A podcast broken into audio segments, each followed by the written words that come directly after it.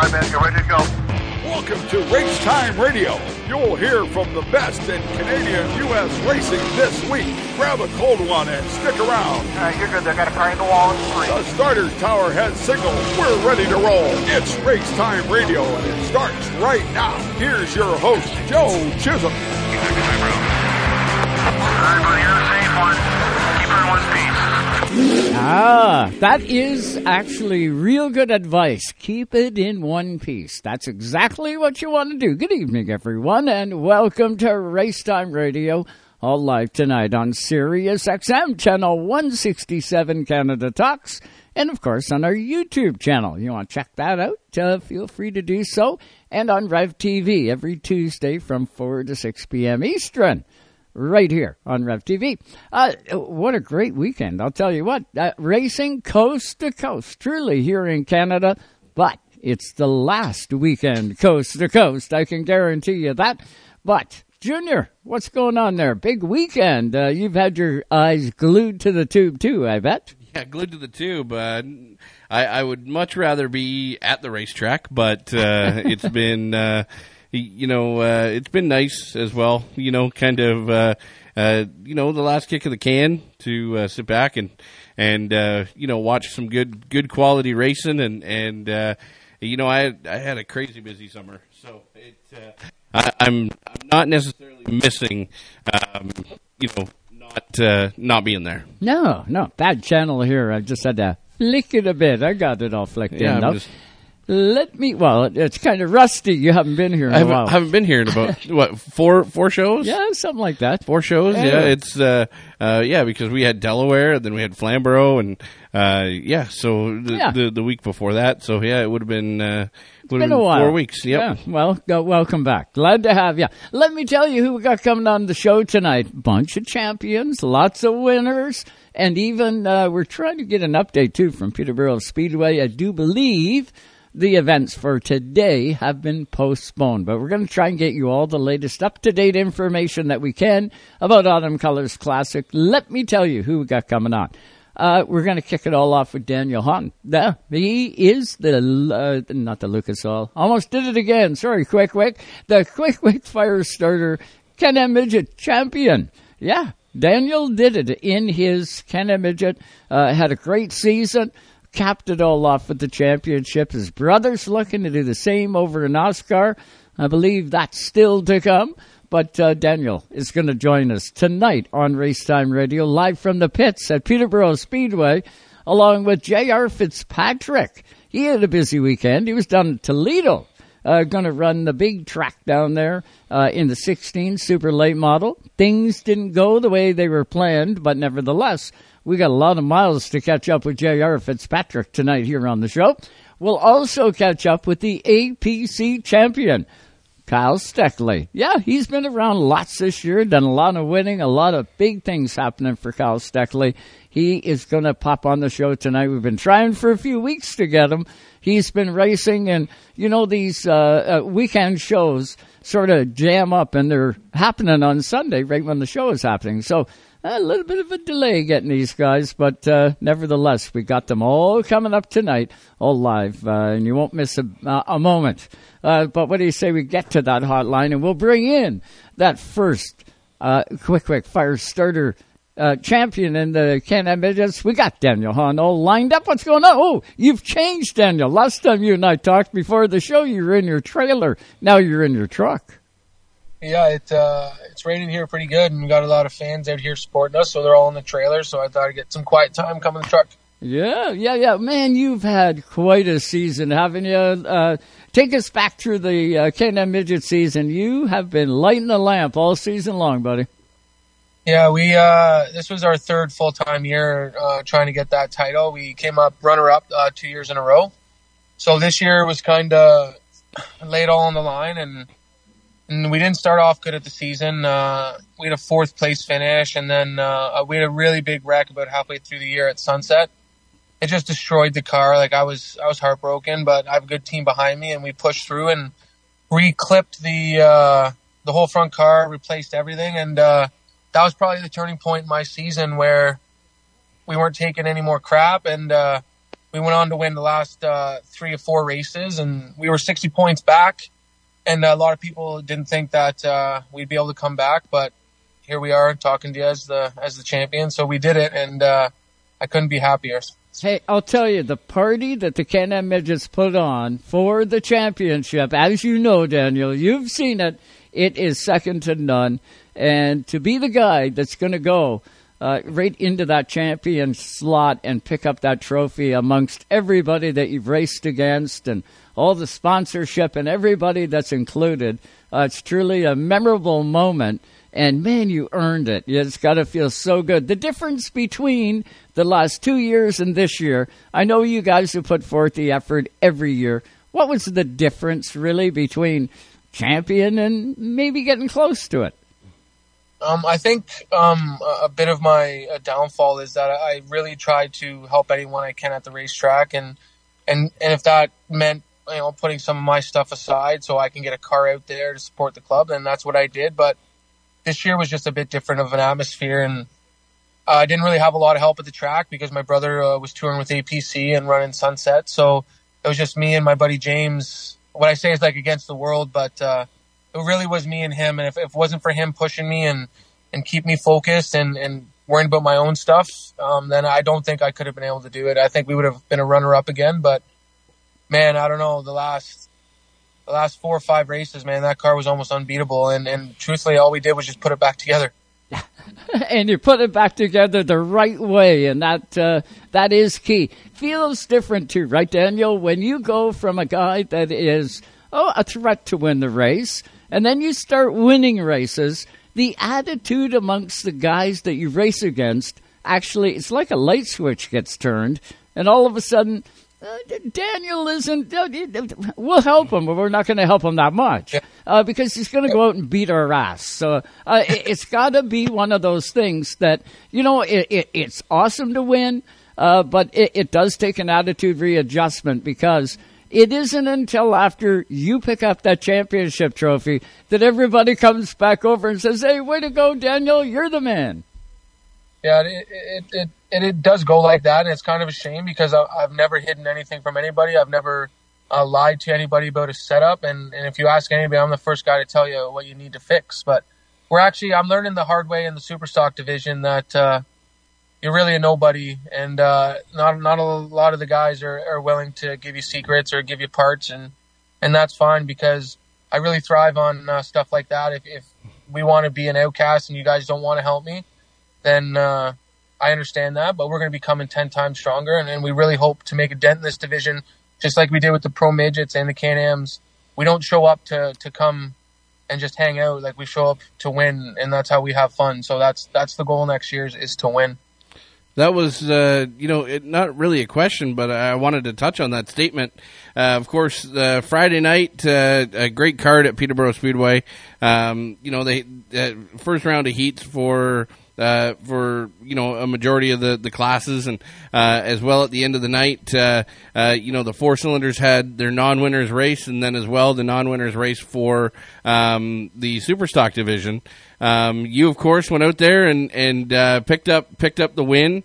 Uh, you know after only a handful of starts in super stock, um, you looked very good out there. Uh, and and that was one of the comments that you said uh, right out of the gate. We're going to make a, you know a dent in this division.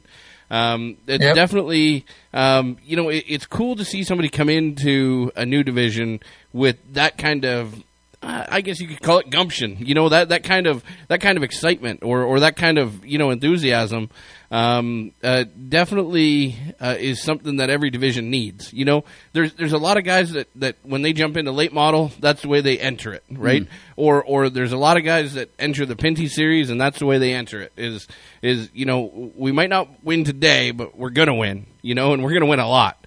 Um, and you, by making that statement, Daniel, I think a lot of people took note of that. Number one, um, they they definitely took note on how you ran. Um, and and uh, you know, I think that there was going to be a lot of eyeballs on you today when that feature rolled around uh, for the super stocks, and, and there will yep. be once once we do get the green flag dropped for that for that feature, um, hopefully tomorrow. But uh, um, when you when you talk about your program on, on the full size car deal now. Um, of course, uh, the Hawn family have, have, have raced full full size cars more than they raced the, the midget style car. Um, what do you what do you uh, like feel different? Obviously, the the size and the scale of the car, but what do you what do you feel different, and what kind of lends the same from running a Can Am to running a a, a, a super stock? Um, well, first off, our Can Ams are basically 900 pounds with the same braking force as a 3,000 pound super stock. So it's a, and plus the treaded tires. I have a car that, you know, power to weight ratio is similar to what like you would call a super late, like 170 horse to 900 pounds of car and a ton of braking power. So what's new to me is, is learning that you can't just mash the brake and mash the throttle. You have to have a lot of finesse in these cars and, and uh, I really don't have a lot of laps under my belt. We ran uh, velocity um, this year um, after the car sat all year, and and we do a lot of the work ourselves. I don't go and take my car to McCall's every week and and pay a big bill. Like when I invest in my team, I invest in tools so we can do the job. So I think it, for me is is getting the the proper tools I need for the car. Um, I'm, I don't have a lot of the bigger stuff that Tyler would have and these teams would have. So when we struggle looking for you know leaf spring spacers and stuff, and we don't have them, it kind of it upsets me a little bit as a competitor that I don't have the stuff I need to win. So one of the big things in the off season is I'm going to get everything we need. We're, I'm going to get a surface plate. We're going to get everything we need to pull these cars down and and learn it. And that's how we do our stuff is is by trial and error. And like today, like I don't have the same car I had on Friday because I'm not happy with it. So we we're probably the only guy out here wrenching in our trailer trying to find a bit more turn in and a little more drive off. We're just not happy running 14 9 Like we want to be 14 sevens. So there's not a lot that I can say that translates from a Can-Am midget to a big car other than, you know, your racing awareness, but it's a, it's a way different animal than, uh, than what I thought it was going to be. So I do have a lot of respect for these guys and, and what it takes to be good in these cars. But like I, like you did say, like I do plan on putting a dent in the division and, people will say my name with the best by the time we're done, and I will work until I can get there and be with Zardo, be with Turismo, be with Sean Chenoweth and these guys out and Nagy. We will be up there. I know we will in my heart. That's going to be awesome. It's going to make super stock racing even better, and we uh, absolutely love watching them now uh, to get you into the mix. Does this mean, Daniel? that next year will it be a select Can-Am midget racing series for you, or will it be no? I'm going to go full whack there and hopefully full whack in super stock. What's the plan? I, I love the Can-Am midgets, and I will support them. I sponsor their heat races. I plan on doing that again next year. Um, I've got three cars in my stable. I've got one sold. I've got one brand new one that I'm going to compete. But um, what I think my family legacy is isn't in with the Can-Am midgets, but it's in with uh, the big stock cars. And uh, I really want to, to, prove that it's not just a, a, hobby for us; it's in our blood. And uh, I'm going to chase uh, a super stock championship in the next couple years, and then we have a, I have a couple options after that, but we're just going to keep moving up. But I will not leave until we win a championship. So. Buddy, I knew your dad very well, and I'll tell you what, he would be some proud of you boys this year. He would be all the way through, but uh, uh, he'll be looking down. I guarantee it. He'll be sitting beside you in that truck saying, "Okay, kid, here's what we're gonna do next," and uh, uh that that's what it takes. That's uh, so cool. And uh, like Tyler, he's even gonna, you know, play a bigger role in what you do too. A lot of the stuff he's experienced with that two car uh, I I yeah. wouldn't doubt a lot of that will translate over to a super stock. Yeah, he's uh he's like he's a big drive behind me, man. He's uh he's the greatest, most humble, hardworking guy you would ever meet, and and the guy can fucking wheel a race car. I'm sorry, like you watch him at track after track, and he just keeps getting faster, and it's the car's not changing. So you know that he just keeps getting better, and he's been running race cars a long time, and to say that he keeps getting better is a scary thing. So I'd like to run back super late uh, with him now with everything we've learned since dad passing. I'd like to run it back uh, one more year and don't be shocked if you don't see that car out one more time before we're done too. Oh man, that would be so so cool. Yeah, now you got me, man. You really do. Uh, so what do you got left then in 2023? You got one feature left. how long? What what what's the distance uh, of that race, and whereabouts are you going to start that race when it does go green at Peterborough? Um, so we didn't we didn't have a very good qualifying. Um, it's really hard outside, especially for someone new like myself uh, at Peterborough on the outside. So we got shuffled back. So we got to start at the back. I think we started I think 14th of 18th. I'm not too worried about it. Um, it's a long race, 50 laps here. We ran here last year. We had a really good run going. We were in fourth, and then we just got spun out with four to go, and I think we ended up ninth. So I know it's a long race. Um, if we can, you know, knock on the door of uh, a top 10, like even a top five, if something happens, I'm going to be extremely happy. But our goal was was time based this weekend. Um, like I talked to you before, we were changing a lot on the car, but I'm not happy running the 14.9. Like I want to be in the sevens, and uh, if we run a seven and I finish 10th, if we run a seven and I finish 13th, it's still a win for us because I know that if we can hit the fast times and they're capable of coming out of the car and me, then they will be consistently able to come out of the car. So we're just using Peterborough as, as a test session. Um, I'm happy with the non-winners race. I know we had a bit better of a car than, than what we showed. So we're looking for that a bit, but I'm getting a lot of good advice from, from some people. So I'm, I'm I'm hoping top ten with no damage, and if we can get in the top five, you'll see an extremely happy person. But coming from the back at Peterborough is a tough thing, and these guys are fast. So, hey, we'll, we're just gonna give her hell and, and see where we finish. Sponsorship on that Can-Am midget, the championship car, and the super Yeah. stock. Who you got supporting you, bud? Um, I just want to give a first a big shout out to Flamborough Machine Shop. Um, they've been on board with me for the last uh, three years. Um, Darren and, and the crew are amazing people. Um, HMCW, uh, that's my personal business. We we build the midgets. We do all the all the machine work. Um, Hawn Motorsports, my brother, he's uh, he's been supporting me obviously my whole racing career. FCR, First Class Racing, uh, that's Adam. He does all the tin work on my car, makes it look beautiful. I got uh, SMS, uh, Stanley Mechanical Services. I got uh, Image Wraps, Knits by Brits, and Tire Depot on the uh, on the Super Stock. So it's not. I don't have a lot of big sponsors. I got a lot of friends that come and help me, and uh, we do everything ourselves, man. We haven't had uh, big dollar sponsors in a long time, and it's kind of a, a mixed up stuff that people say is that we buy our championships and we're we're a blue collar family and we don't have millions of dollars. What, what we make up for is hard work, and uh, and that that just proves you that hard work does win championships. Yes, it does. It does each and every time. Uh, and, and super. Couldn't happen to a better guy, Daniel Hawn. Uh, awesome to have you here tonight. We really appreciate the time. And uh, you go get him at Peterborough. We'll all be watching. Uh, and let Tyler know, too. He ain't getting off scot free here. I know he's going to win a championship, and I'm going to be pestering him next to jump on here.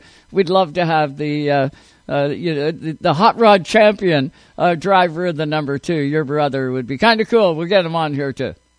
Yeah, he'll be he'll be getting her done this year. Uh, like I said, there's not enough cars to make a difference, and uh, he's constantly the fastest car out here, and it's awesome to see because that Beaumont hasn't changed in five years, and uh, people keep talking like it has, but it hasn't. It's just the same old original hot rod, just uh, with a more experienced driver. That's yeah, it. yeah, and uh, real good one at that. I don't care how many cars are in the field, the two would figure into the mix. I can guarantee it. And I know you're gonna You're too. right. Top ten. Uh, top ten will do for the first half of the race, and then you got to turn the switch on, kiddo, and go for it. That's right. Thank you very much. You bet. That's Daniel Hawn, champion of the Quick Quick uh, Can-Am Midgets. Did an awesome job in 2023. Not done yet. One more of Peterborough Speedway Junior, and this guy can get it done. Oh yeah, definitely, hundred percent. Uh, they uh, they always bring a, a, a- a really nice looking piece to the racetrack. Um, doesn't matter if it's Can Ams or hot rods or super lates or whatever it might be, super stock in, in this case. Um, you know, they they bring a, a fully professional operation to the racetrack, and and you know with that Elbow grease and hard work. Absolutely, and and uh, they they you know, sportsmanship is a big portion of, of how I measure a racer. Um, they they're they're the sportsmen of the pits. Um, it doesn't matter what division that they're in. Um, you know, I, I think back to when we entered. Um, you know, when I was working with Andrew Grizel and, and OSCAAR in the super late models, Right. um, our first year was basically Tyler's first year as well. I believe his first year. Um, and, uh, um, you you know, there was plenty of times where you know we needed a you know a nut or a bolt or we needed a part. Um, and the two car was the place to go, and and uh, you know, uh, you know they they just have a a they have a wicked program, and uh, um, they're the Can-Am midgets that he puts out are no joke. They're Oh. beautiful. They're Yeah, pristine kidding. pieces, and uh, you know, looking at the uh, at the the the super stock there, I seen it at Velocity. Uh, beautiful race car. Oh my God! Um, love the love the body style. Love the way that it's hung. Everything. Um, it, it should be pretty cool. It's. Uh, I'm looking forward to seeing. Uh, that is definitely one to watch in in 24, and and uh, that program is is only going to grow. the apples don't fall far from the tree, No, right? Donnie would be so proud. We're going to hit a quick break when we come back. J.R. Fitzpatrick going to get us up to date on how Toledo went. We got lots to talk to JR about on the other side of this break. Stay with us, everybody.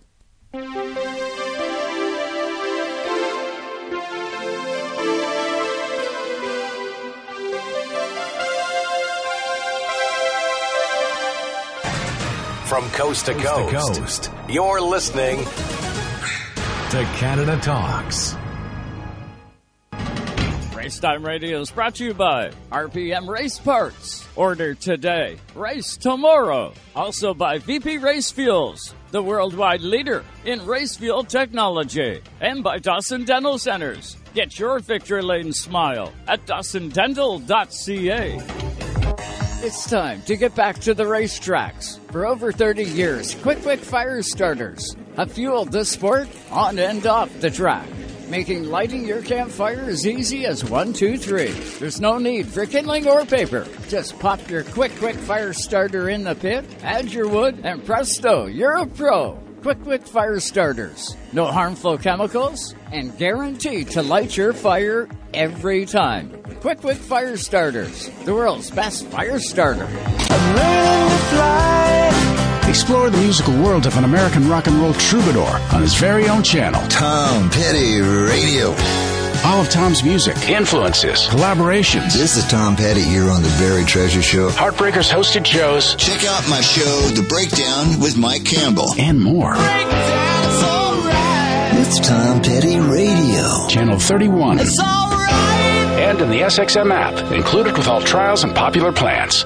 Even though Napa is a nationally known name, nearly all of our stores are built from the ground up by local owners and families. People you might call neighbors will be here, there, and everywhere. Doing what neighbors do to keep their communities moving forward. You stop by a Napa Auto Parts store, you can count on Napa Know How. Tonight's Racetime Radio is brought to you by Napa Auto Parts Stores, New Glasgow, Antigonish, and Port Hawkesbury, Nova Scotia. You can count on Napa Know How. VP Race Fuels, the worldwide leader in race fuel technology. From the high banks of Daytona, we cover it all. Ooh, that's going to leave a mark. And now, back to the Joes. Hey, shake and bake, Cal! Woo! Shake and bake! Here on Race Time Radio. And welcome back, one and all, to Racetime Radio, all live tonight on Sirius XM Channel 167. Canada Talks the home of Racetime Radio for, I don't know how many years now, 10 or 12 years, somewhere around that, uh, if not more. Uh, love our Sirius XM. Haven't got a Sirius XM satellite radio yet? What are you doing? You need a Sirius XM satellite radio. Uh, you got to check it out. I'm telling you, after you get one, there's no turning back. Uh, you'll have entertainment galore every time you set your butt into the vehicle. Uh, I got one of those uh, like boombox type things, and I've got one in my garage. And I'll tell you what, I can't go a day without listening to my Sirius XM satellite radio, whether it's NASCAR radio. Uh, I love 70s. I love listening to the bridge. I love listening to the music I like listening to. And it's nonstop on Sirius XM Radio Canada. Uh, you can't beat it. Even Howard is on Sirius XM. Uh, always entertaining. Junior, uh, a little bit of a burn happening in the uh, Cup Series right now at the Roval. Uh, quite a show. You used to live down there for like three, four years, uh, right down the road from that joint. Yeah, the Roval's quite the joint. It was uh, it was never painted up and, and sparkly like it is uh, now. Uh, we you know the, the pavement was there. And Your office rumble was like right behind that racetrack, wasn't it? yeah yeah I could see Charlotte right from right out my office window. Um, but uh, there was actually you know the the first time I ever seen a car um, on Charlotte. Um, uh, was was actually an IMSA car, and they were tested. Wow. And, and uh, you know you could hear the cup cars testing there once in a while, and and you, the you know or an ARCA car or whatever. Mhm. Um, and and it was just you know a, a constant you know whine because they're on the oval, Right. So carrying the momentum, and uh, you know I, I walked out the one day, and and uh, the body hanger and I were standing out there, and we could hear it. And uh, you could hear them going through the gears, and, and you know a road course, which is a completely different sound. Right, right. Um, and uh, he's like, I wonder what that is over there. So we jumped in the, the shop truck and we went over, and uh, I was I was astounded. There was no security or anything. It was like middle of November, and uh, we went underneath the tunnel. I don't think it'd matter if there was security. It was crazy. Knowing you guys, you would have found your way in anyway. It was crazy though. We we went through the tunnel and and uh, um, it, it was uh, one of those IMSA prototype cars out there, and there was a couple of Porsches and and whatnot. And they were using the infield road course, and Mhm. and uh, it was I didn't. You know, at, at that point, I didn't even know that they had a road course on Right. the in, ins- inside of Charlotte. I'd never seen a race there.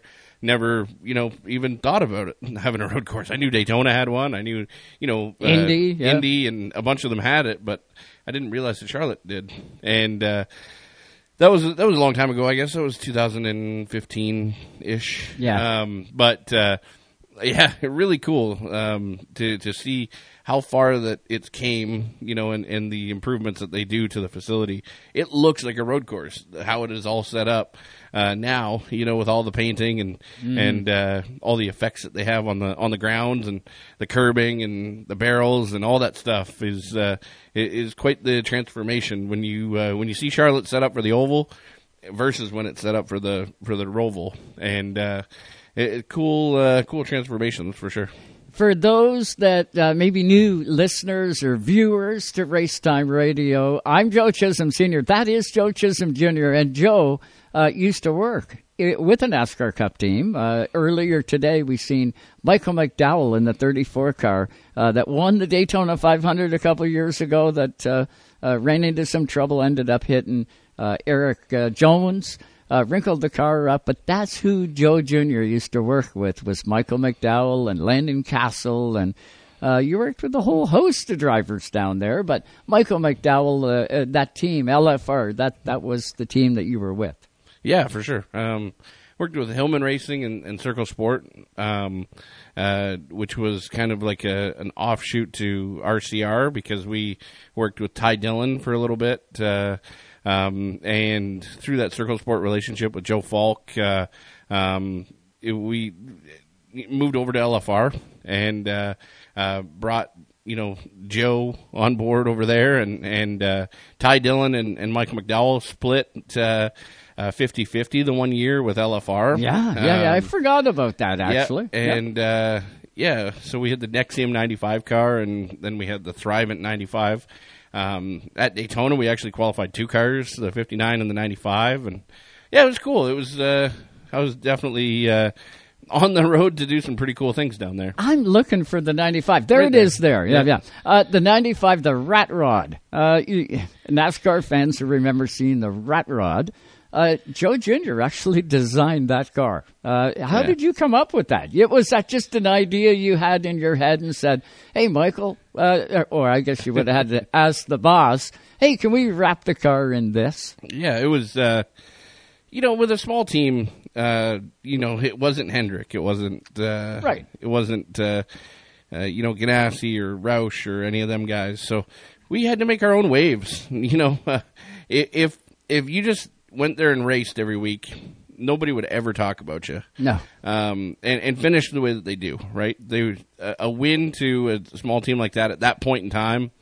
Um, now LFR progressed as they you know moved down the line. Um, but uh, um, you know, you had to make your own waves, um, and and you had to um, you had to do stuff that would create PR and create um, you know talking points for the media and talking points for um, you know whether it be whether it be the local media or whether it be the the TV broadcast, and uh, you know I, I looked around and every race car there is pristine. They're shiny. Um, they, All of them. They are absolutely immaculate. And uh, we sat down in our PR meeting, and one of the things was was the one of our initiatives was make our own wave. And uh, I said, if we want to make a wave, why don't we make our car look like a barn find? And I said, we're going to we're going to New Hampshire. It's the hot rod capital of the world. Yep. Um, you They're know, all you- about bar barn finds out there.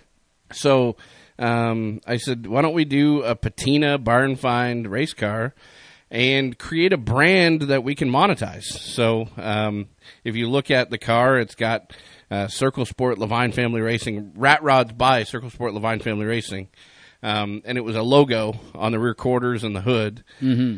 Um, and that was just basically saying that we're like a speed shop, right? Right. So the the goal was to create, um, you know, t-shirts, to create diecasts, to create, um, you know, parts and pieces, even because we had CNC machines, we had a machine shop. Yeah. Um, you know, we could even make you know parts and pieces for hot rods, um, and that was the goal. It was to um, race it once, and if there was you know buzz, then then uh, you know kind of uh, itemize ourselves as the car guys. Yep. Take it and grow it. And yeah, take it and grow it. And uh, you know, it was something that uh, um, you know I was on the business development side, and and uh, you know it was all about creating revenue. So it didn't matter if it came from a sponsor, it came from a sticker, it came from a a, a fan. All right? revenue. right? Exactly. So uh, that was one of the ideas, and and uh, we actually grew it quite a bit. We sold some, you know, items, uh, lots of T-shirts, lots of uh,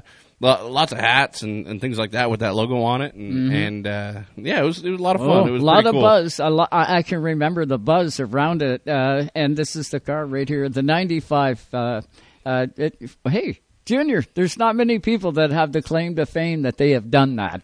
and look what you did. Uh, I, I know when you come home from Charlotte the one time, I think it was for Christmas, and you brought home the rear quarter that was cut uh, right off that car, and uh, we've got a piece of the A pillar. You brought me home some uh, some of the pieces, and I cherish them with gold. Yeah, kind of cool. It was cool. There was uh, it was it's a totally different lifestyle, man. If you uh, if you if you think you love racing, Yeah, yeah. go there. It you will find out if you love it or not Yeah. because you live it.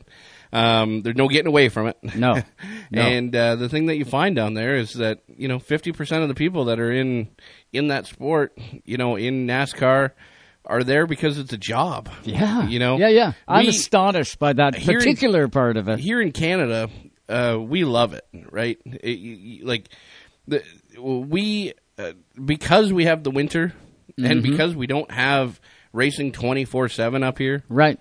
We are constantly clawing for more content, right? Yeah. we we want more. We want more races. We want you know better races. We want bigger races. We're we're clawing for more, and down there you can't get more. It's oversaturated. Yeah. Uh, it's it's Yeah, yeah. constant. So um, you know it's hard for races to stand out. It's hard for drivers to stand out. Um, you know, and uh, when you look at uh, at you know down there, it's there's there's a lot of people that are in the sport that just do it because it, it provides a job or a, Right. a, a, a paycheck at the end of the week. A paycheck at the end, and when that clock strikes five, I'm out of here. Yeah. And the last thing I'm going to think about is that uh, that that race car. Yeah. And uh, that that's so funny because we're cut from the cloth the other way, uh, where that's all we do is think about this sport from.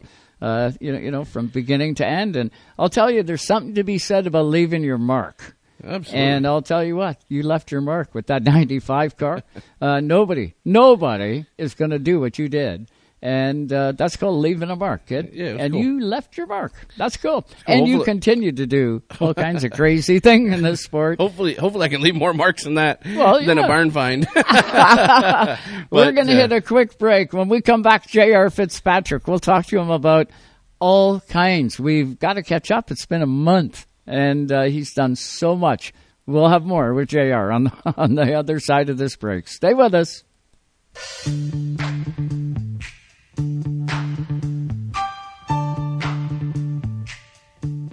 Hi, I'm Bob Finnegan. Start. You listen to Race Time Radio.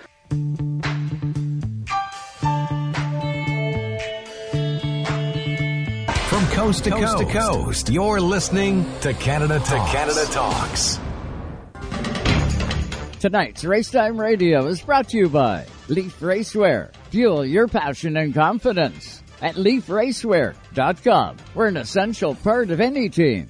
And by Canadian Tire Motorsport Park. Canada's biggest sports car racing weekends of the year. For tickets and details, get to Canadian Tire Motorsportpark.com. The SXM app is your one stop destination for everything you love. Uh, things keep getting bigger and bigger for these two. Everything you missed. You two were so funny together on the Oscars the other night. And exclusive podcasts, video, and on demand access to your favorite stations. Hear your favorite team from the car, from your home, or on the go. Walks put it between his legs! Let's go all with the SXM app. A free download now from the Google Play or Apple App Store today. Hey everyone, this is World Series champions Lance McCullers Jr. and Carlos Correa. We're excited to announce that our podcast, The Walkout, is now available on SiriusXM. Each episode, we go inside the world of combat sports, providing hardcore analysis, honest opinions, and top picks for every fight. If you share the same passion for combat sports as we do, you need to listen to The Walkout. Episodes are available on the SiriusXM app, Pandora, and wherever you get your podcasts. Rev TV, your motorsports and automotive destination. Watch live races from around the world and right here at home, from two wheels to four and so much more. Rev TV is your source for motorsports. Rev TV features exclusive race series, up to date news coverage, documentaries, how to programs, and adrenaline filled lifestyle programs 24 7. Go green with Rev TV. Contact your TV provider to order. Tonight's Racetime Radio is fueled by AP Race Fuels, the worldwide leader in race fuel technology. It's time to get back to the racetracks. For over 30 years, Quick Quick Fire Starters have fueled the sport on and off the track, making lighting your campfire as easy as one, two, three. There's no need for kindling or paper. Just pop your Quick Quick Fire Starter in the pit, add your wood, and presto, you're a pro. Quick Quick Fire Starters. No harmful chemicals and guaranteed to light your fire every time. Quick Quick Fire Starters, the world's best fire starter.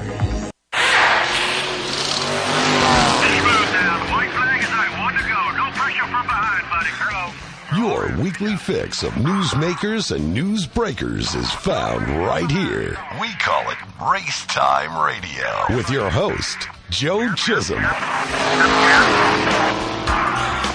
And welcome back, everyone, to Race Time Radio. So, so glad you could tune in here tonight or any night for that fact. Uh, hey, I, I got to tell you, too, Rev TV Canada, of course, you know because you're watching right now, but Rev TV Canada has got a uh, free look in for the month of October. Doesn't matter uh, what your TV provider is across Canada, you can now get Rev TV for the month of October. Check out all the programming, and then you're going to want to take Rev TV Canada and add it to your channel lineup after you see what I mean. Uh, for those that have got it, you know what I'm talking about.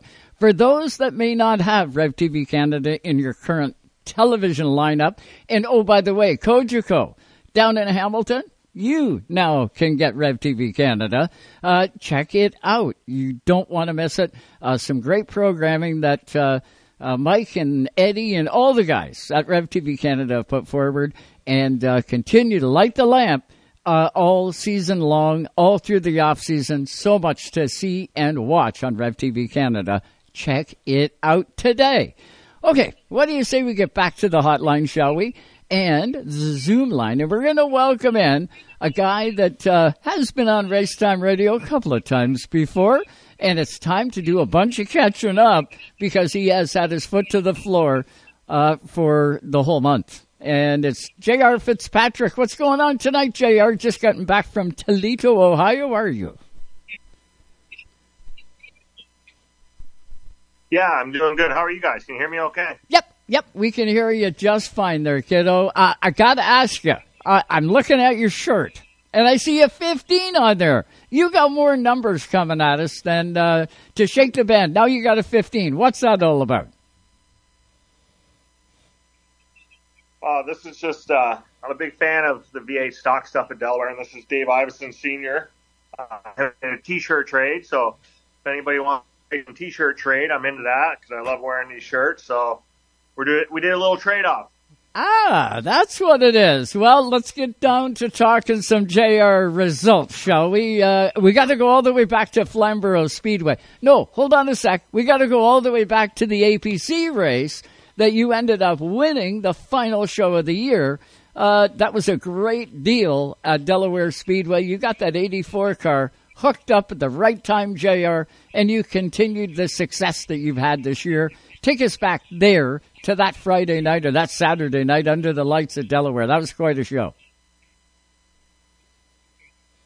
Yeah, because I mean, even uh, when we went to Sauble, the car was really good, and we didn't. As soon as we did our, our little tire scuff session in the morning for practice at Delaware Speedway, I knew everybody was in trouble because that thing right off the trailer was hooked up. Uh, we've been doing some different stuff lately, and it's just working. Um, that car is finally back to normal after our Flamborough crash, and man, what a hot rod it was. And uh, I know Kyle was probably a little bit better than us on the short run, but he and I were working pretty good together to make sure we had clean restarts and whatnot. And uh, when it was go time, when we put those tires on, it was go time. I don't think anybody had anything for us. No, guaranteed. Uh, you were rocket quick on that Saturday night to end the season. Uh, and it was a hell of a season for you. It was uh, something that you guys can be very, very proud of. You had a lot of good success in the 84. And other than really a part malfunction at Flamborough Speedway, what, two or three races before that, that's pretty well what cost you that championship, I would think. uh, a lower control arm break on us at Flamborough, and then we had an alternator go on us at Sunset, so we lost total of like 26 points from where we were running at the time. So super unfortunate, but that's just racing, right? You, you know, there's always shoulda, coulda, wouldas, but uh, we still managed to finish in the top three and won more races than anyone, and had quick time in all the races, other than like three or four of them. So I mean, it's just it was a great year. So then you take the 84 car and you put it back in the box at uh, Ayr, Ontario, your home uh, you put it in there and you head to Flamborough Speedway for Frosttoberfest and you jump behind the wheel of the 55 that you've been wheeling all summer long, having great success in that car as well, leading the points, going in. Uh, you're going to Frostfest and away you go. And talk about tragedy breaking out uh, it happened to you there in practice, getting ready to go. Take us back through that because that looked uh, amazingly scary, Jr. Yeah, Joe Jr. and I teamed up for that whole weekend. Um, he actually spotted for me on the Saturday of that weekend as well. We ran the 16 Outlaw car, had a great night, won fast time, fast in practice. So we were on a high note going the next day.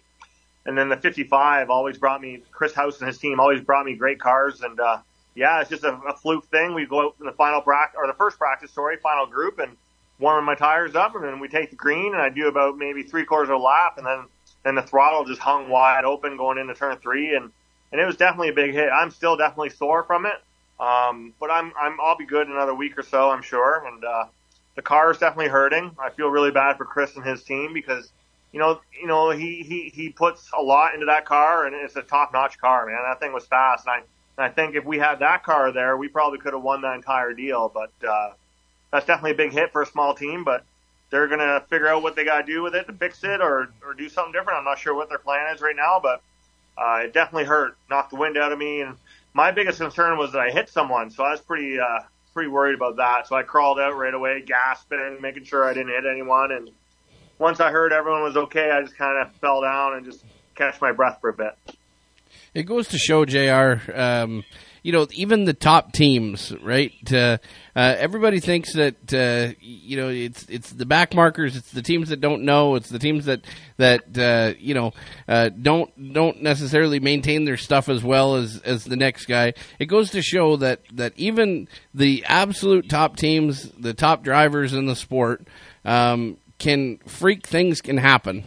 And uh, you know, you even said it. You, you like after after getting out. Thank God I, I had that, that Hans device on. You know, thank God I had all the all the the, the safety gear. Um, there's a lot of times where guys will, you know, maybe lax on stuff or or not run a radio for practice or or you know not uh, not run the Hans device because I'm just going to do a couple scuffing laps. Right. Right. Uh, there's it, it goes to show uh, how important it is to make sure that your safety equipment is is top notch every time that you hit the racetrack, and uh, uh, I think that uh, you know going back to that incident. There was nothing that anybody could have done to to forecast that that was going to happen. You no, know, no, and Um, nothing you could have done as a driver had you even hit someone, Jr. It uh, for fans that hadn't seen it or haven't heard about it. Jr. flying down the backstretch at Flamborough Speedway and goes to lift. The throttle hangs wide open. He ramped the wall in turn three and literally went right out of the ballpark through the fence and down uh, to the bottom of the banking in turn four. Uh, the car was destroyed. I was thankful that you got out of that car because it was uh, that, that- that right front wheel was pushed all the way back to the firewall. Jr. You hit a ton. Yeah, it was a it was a big hit. But back to like Joe Jr. said, so like Chris House and his guys Doug, they go through that car really well. Like all year, it was very well maintained. And and what we ended up figuring out was just the gas pedal was an old school gas pedal, and it just over time, just it started getting a little bit of slop, and then it just it started bending over the throttle stop that he has on the floor because he does run two throttle stops for that reason. But it's just one of those deals. The way the the pedal was was moving and the way that throttle plate was bending it's just one of those things where it just stuck and uh, nothing anybody could have done. Nobody would ever have known. That car has been gone through top to bottom. Um, that's why I agreed to drive it because Chris ha- does a phenomenal job. That thing was stout. Yep. And in, in terms of the safety stuff, yeah, I've done it. I've done it numerous times. I've gone out a couple times without my Hans on or no gloves or anything like that, just because oh, I'm just gonna do a couple. But I can tell you after after that, you'll never see me do that again because, like I said, you just never know. And uh, it was a big hit. Like it was a straight in hit, and the car just about flipped over. And then I think the only reason I went over the walls because the right front, like you said, was peeled right back and and lifted it over the wall. So pretty scary. But like I said, I'm just glad everybody was okay. Absolutely. Uh, absolutely. The, the uh, you know now now fast forward 15 minutes after the wreck. Um, you know everybody's kind of gathering their thoughts and uh, putting the pieces back together and figuring out what the next move is. Uh, now everybody on the crew, everybody everybody that's at the racetrack is thinking, how are we going to get this car back to the pit stall? Jr. is climbing out of the ambulance now with a fresh uh, belly full of air, and uh, you know you finally finally got some air back into your system, and nobody got hit. You know you were still walking, and uh, your first question was, should we go back to Ayr and get the eighty four? and even Ted, Ted McAllister, it's hard to surprise Ted. And uh, even Ted looked at you and was like, "Yeah, are you, you sure? Are you sure?" and uh, you're like, "I'm still walking. Let's go. Let's go get it." Yeah. And uh, J.R. Fitzpatrick, uh, uh, you know, I think that uh, you know there was a lot of people that and not that you had to earn respect. You you're you're you've been there, you've done that, you've checked all the boxes. Not that you have to earn respect from anybody in the pit area. But I think you earned a tremendous amount of respect from people that didn't have the right amount of respect for you as a racer at that moment. And you know, you guys you guys booked it to Ayr.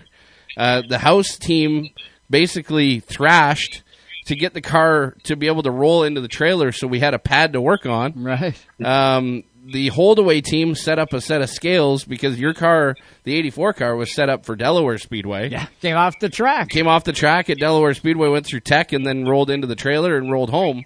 Um, so really, your car was set up 100% for Delaware Speedway. You guys went and got the car. changed the gears at home, I believe, and and uh, loaded it in the trailer, rushed back to Flamborough. The house crew not only did they destroy a car, but they also helped you with your 84 car in order trying to get the win for this Triple Crown. Uh, and same with the Holdaway team. Uh, they they helped get the get the sway bar right with your with your crew. Um, and uh, you know you went out there. Uh, we made it you know into the last group of qualifying. Jr. was buckling in as the last group was rolling on the racetrack, and rolled around turn one and two. Rolled out on the racetrack, and uh, went out and got fast time. Yeah. and uh, man, there was a lot of people that were like, "That boy is crazy." Yep. And and there was a lot of people that were like, "Man, me, me included, hundred percent, me me included." I'm working with the damn guy, and I'm like, "Dude, this is awesome. This guy's this guy's nuts." Yep. But uh, it was it was a lot of fun to see the eyes that opened up. And I think that you created a tremendous amount of fans at that moment, J.R. Fitzpatrick. And uh, I, I think that you, you deserve a lot of credit because a lot of people were paying to get in that back gate to see you and Steckly and those guys duke it out. Mhm. And uh, you you definitely did that. And uh, I think you, you deserve a lot of accolades. Well, I appreciate that, and like I said, we Taylor did a great job setting up the scales because, yeah, we went there, we changed sway bar, we had to make sure it was right on level ground, and and we didn't change anything, but right we were spraying in the track bar, and and it was good. Like we did uh, whatever it was, five laps there, and it was felt really good. So I figured, damn, you know, this car is working really good. It was even this way it is because our left rear spring, we didn't have time to change this, we just left it. Trailing arms are totally different. Everything's totally different, bumps and everything. And then uh, just you know, once we took the green in the feature, we just got held up so much on the outside. We felt wow, finished fourth. And in the second race, we made a few changes, got spun out. So then I'm like, these guys are just wrecking the crap out of each other. So I'm just gonna hang around at the back and and uh, keep it in one piece, let's say. And glad I did. Fourth one, I'm like, I don't even know how the hell we got up here, but uh, then we just rode around, and sure enough, we start pole. The next one, it was just uh, got to go. I knew Kyle was hooked up. Our car wasn't perfect, obviously, and and uh, I actually lent some bump stuff from him. And and uh, man, I'm glad it was Kyle Steckly behind us because we had a good battle. He was definitely trying his best to give me a little shove, and and I could just drive off a lot better than he could. And and we put on a, probably one of the best races all year that uh, that Flamborough's had. It's just a good two car battle. I would agree. You went to victory lane. Now uh, it was Kyle Steckly. He is coming up after the top of the hour here, so we got Steck coming up. Uh, so we're going to get his take on the whole deal. But uh, yeah, you're right. It was a whale of a show. Uh, I, I listened to absolutely every single lap here in the studio. Jr. Got to go back just a little bit to the super late model, the 16 car. Bobby Blount comes up. He's got his car. All of a sudden, J.R. Fitzpatrick behind the wheel. You went out there and lit the lamp. Yeah, we uh, Bobby and I have the same engine builder with AP Performance, and I've always wanted to get in that 16. And just sure, sure enough, there was an opportunity, and man, that thing was fast all day long. It was just hooked up. We had to do a couple things to the seat because I couldn't quite fit, but that car was an absolute rocket. And and we got the pole, and then we ended up going through tech like two or three pounds too light, and so we had to start 16th. And I think by lap five or something, we were in fifth or something. Like the car was just an absolute rocket, and uh, it ended up having a little miss near the end of the race, which ended up being a burnt, burnt spark plug wire due to rubber, and and uh, unfortunately those gremlins chased us this weekend as well. But looking forward to hopefully doing some more outlaw stuff. I definitely got the bug back from just driving that car the last couple of weeks because uh, they're real race cars, man. I mean, I know around here the car count was down a little bit, but it's, it's coming back a little bit here and down south. If you hit the right races, there's a ton of cars. Yeah, well, you don't need to be bit by no more bugs. You've already got it, and you're infected guaranteed. JR, is that it for you up here in Canada? Are you officially done? Or with the Peterborough thing getting sort of rain delayed, does that make you want to scratch that itch one more time? I thought, uh, like I said, we just got home and, and car really doesn't work. 'cause, you know, we did the Dell race and we did the Flamborough race. It needs a flywheel because we couldn't really start it and it needs a good setup for Peterborough. So, I mean, we'll see what happens, what they do with their dates here. But, uh, I know tomorrow it doesn't look too good for rain either. So we'll see what happens. But yeah, for now, I think we're done for the year. We had a good time in Toledo this past weekend. I'm glad I tried that and did something different. We uh, tra- chased motor problems all weekend, but I ended up taking the lead and and leading for a little while, and then the motor started acting up against that race. We lost because of that. Man, down south, the like Toledo Speedway is unreal. It's the craziest place I've ever been, and I loved it. Not a whole lot of off throttle time there. Even though you got a big motor, there's not a you're not coasting for a long time at Toledo. You're you're you're, You're on, on it. So originally, I tried talking to guys like Steve Needle and and a couple of guys that I met just in the drivers meeting, and they're like, "Oh, you don't want to drive in too hard. You don't want to drive in too hard. Pick up the throttle early." So I'm like, "Okay." Go out in the first practice. I lift early, and they're all like, "No, you got to drive in harder, driving in harder." I'm like, "Okay." So I just held her till you're basically in the corner. You roll out, just settle it with a little bit of brake, and you're right to the floor. So I mean, my kind of racetrack, but it, man, the corner speed's higher than a straightaway there. It's it's unbelievable, and uh, I, I was so pumped I did it. A little disappointed, like I said, we took the lead with the motor missing, drove away with the motor missing, and then it finally missed so bad that I was just going to get run over, so I pulled off. Uh, that's called Burger King Deep, right? Isn't that the words that you and Junior used to call it? We're going in Burger King Deep. He doesn't do that anymore. Oh, and it was. Burger J.R. Fitzpatrick Oh, doesn't no, do did Burger King Toledo, deep buddy. anymore. You know, you you got old, you got gray hair, you just you drive it in like Canadian Tire deep now. You're you're not quite Burger King deep. So when you're talking to Kyle, he'll tell you that he figured giving me the win for the third race was going to help with my pain, Yeah. and it did. But I think where we were beating them because we were getting to the gas harder. So it's like the old Mark Martin days: easy in, hard off. That's where we got them. That's right. Yeah, and you did, buddy. You had the checkered flag at the end of that, baby. Uh, JR, you gave us all a lot to cheer for in 2023 from all of us uh, here uh, at Racetime Radio. For all of us that uh, tuned in, watched, or seen you at the Speedway, thanks for what you do, kiddo. It was good. We want to go see you do it again next year, okay? I appreciate that, guys. Like I said, we're still kind of figuring out what we're going to do here. I haven't decided. Might tour around, might do something different. We don't know, but I'll keep everybody up to date for sure. And you'll do it right here on Racetime Radio, right? One hundred percent. Absolutely. The very first guest that Racetime Radio ever, ever had was J.R. Fitzpatrick back in the day when we started up in 2007. But that's going to do it for. Oh, what do you got? I was going to tell you, Joe. So the very first late model that you built for me is on its way here. Is it? You found it? You got it? Yeah. That, oh boy, I can't wait to see it. JR, thanks so much for the time. We got to hit the uh, top of the hour and give it back to Sirius XM for a news update, and then we're back. Thanks so much, JR. We'll be in touch, I guarantee it, buddy. Perfect. Thanks, guys. You bet. J.R. Fitzpatrick. Man, what a season that guy had, Joe. Uh, I know you guys always have a ton of fun when you get together. It's serious business, but uh, from the time that you guys pull off the track, it's a lot of fun. I know you guys have a blast. Yeah, definitely. He's a good friend of mine, and uh, uh, we we've. Uh, it doesn't matter if we're racing against each other or, or working together. It's uh, uh, we have a lot of fun with it, and uh, uh, you know, hats off to uh, all the success that he had this year, and and uh, looking forward to seeing what he does for next year. I think he's going to do some really cool things. Oh, I guarantee it. Uh, you never know what J.R. Fitzpatrick is going to come out I, with. I beat him in the first race, though, ever. Just so everybody knows. Just so you know. Yeah, and you probably have video backup somewhere. We'll have to check. We're going to throw it back to Sirius XM, get you up to date on some news, some highlights. Takes 90 seconds, and then we come back for hour number two tonight. All live on Sirius XM, channel 167 Canada Talks. I'm going to throw it back to you right now, Scotty, in Toronto. Get us up to date. And when we come back, Kyle Steckly is going to join us, the APC champion for 2023. You're listening to Canada Talks on Sirius XM, channel 167.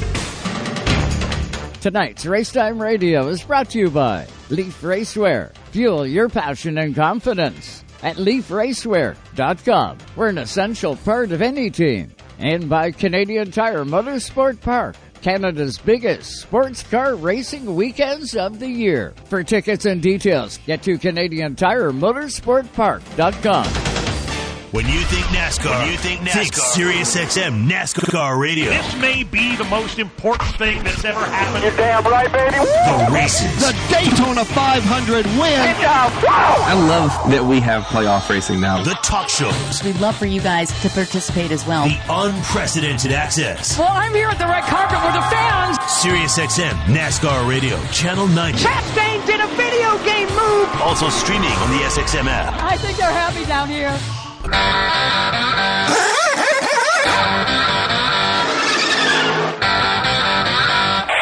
back with hour number two of Race Time Radio. With the two Joes Here on Race Time Radio. on Sirius XM 167. Where Canada talks. And just like that, we are back with you all live tonight on Sirius XM 167 Canada Talks. Of course, on Rev TV Canada every Tuesday from 4 to 6 p.m. Eastern. Or maybe you're checking us out on the Performance Motorsport Network.com out of the U.S. Welcome to all of you as well. A faithful uh, player of Race Time Radio for uh, years, years and years. Uh, Bob Steele and the guys down there, uh, we much appreciate it. Uh, getting us out to all the fans down in the U.S. We'll keep you up to date on what all is happening up here. And uh, we're getting into the time of the season where a lot of the U.S. guys are going to be making appearances on Race Time Radio as our season comes to a close. Of course, we keep everyone up to date on everything that's going on up here, but uh, we we also love our brothers down in the U.S. And uh, of course, the playoffs are all in full swing. The NASCAR Truck Series, of course, the Snowball Derby's coming up for the short track side, and so so many good races still to come, right from here until Christmas. And uh, I know I look forward to getting on uh, as many guests as we humanly possibly can. A lot of Canadian content will be going down south to try and make it into the Snowflake 100 and the Snowball Derby. Uh, you got to know that uh, our own uh, Butcher is going to be a strong contender this year, Junior, in that Snowball Derby. He's always been a strong contender. Watch this year, though. Uh, he looks like he has turned a huge corner this year with more Cars Tour races and more concentration down south. Uh, Cole Butcher's got to be a favorite going into the Derby this year. Yeah, I think he's been a favorite the past couple of years. It's just this year uh, on a on a on a, a more aggressive level. Um, He's raced around those guys a lot more this year now. You know, for for the past couple of years, he's only done a couple shows, a handful. This year, he spent the whole year down there. You know, Mm-hmm. Mhm, he's run mhm. Cars Tour, he's run uh, the ASA, he's run the Southern Super Late Model Series. Um, you know, he's made plenty of starts at uh, at you know Pensacola and you know all, all the big tracks. Of course, he went out and won the Oxford 250 again, and uh, he's rolling in with a ton of momentum. And uh, um, Donnie Wilson as well. You know that uh, that team that he drives for. They're they're putting resources behind him. Mhm. You know, it's not just the Atlantic tilt and load car anymore that you see Cole behind the wheel of. You Right. see him behind the Yahoo car or behind the JBL car.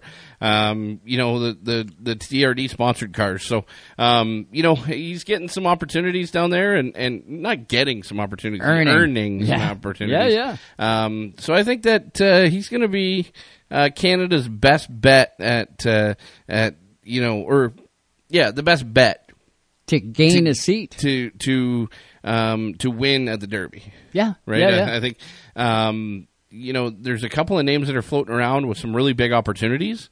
Um, Alex Gannett, by the sounds of it, has got a really big opportunity uh, for the Derby as well. Good, um, good. Uh, now I don't know whether that's going to be for the Flake or for the Derby. Um, by the sounds of it, it's a brand new piece. Um, as well, uh, you know, we're hearing a couple of different names that are floating around as well with some some big opportunities. So um, it should be cool. I think that uh, definitely Cole Butcher is going to be strong. Um, will be really interesting to see um, what the Styres camp does uh, with uh, with Treyten Lapcevich and and Glenn Styres uh, teaming up. Um, wouldn't doubt that you see a two car operation come out of that. That would be cool. That'd you know, be and then and then as well in the drivers' meeting at the beginning of the year um, in the APC series, they said that the champion was going to get a fully funded ride into the Snowflake 100. Mhm. Um, so Steckly, of course, is the guy coming up. Um, he's going to be in that. So um, you know, it, it's going to be interesting, man.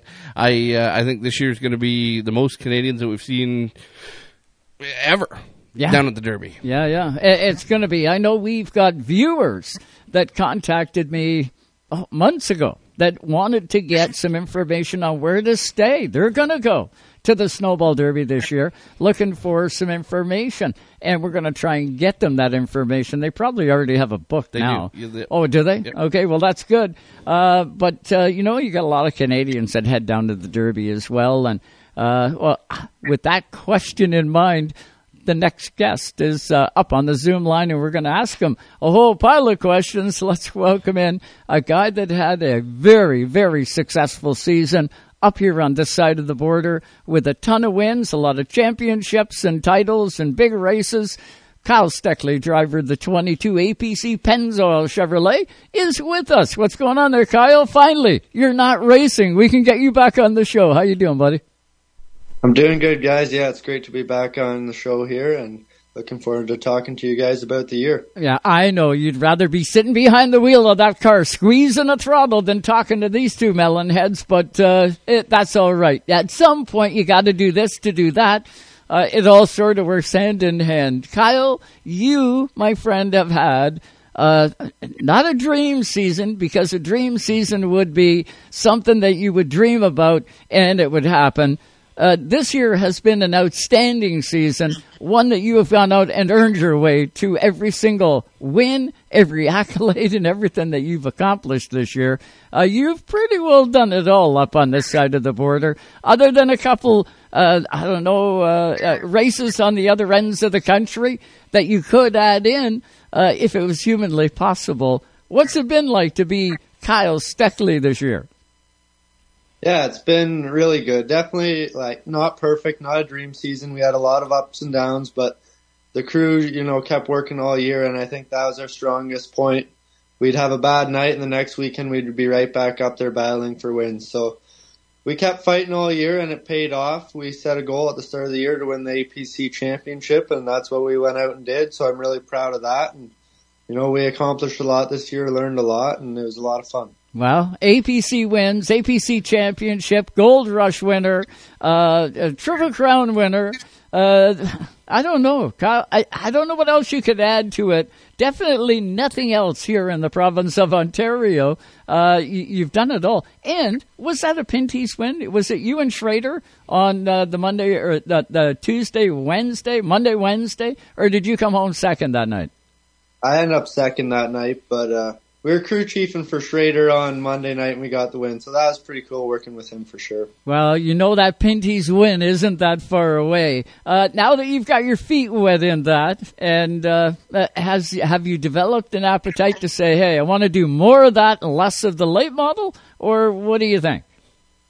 I love the late model stuff. You know, our team doesn't have much time in it. We've only been in it really for the past three years, but we've learned a ton. The racing's really fun, all close, good races. So it's it's not too much travel, but I'm obviously really interested in the Pinty series with what my dad's done in it and how long we've been in that series as a top team. And they had a lot of success this year. And we were leading there at Delaware on Sunday in the finale. And unfortunately, the left rear trailing arm mount broke, but we were fast for sure. So hopefully we can keep doing more of that. And not sure what my plans are for next year yet, but it's a great series. A lot of different tracks, you know, a little bit of this, a little bit of that. So it's definitely, it'll definitely teach you a lot and, you know, you get to do a bit of everything. Well, I can never see you just doing the NASCAR Pinty Series uh, racing and and parking a late model. I can't see that. If you are off a day, that means that it's a day that you could go race and uh, potentially win another race.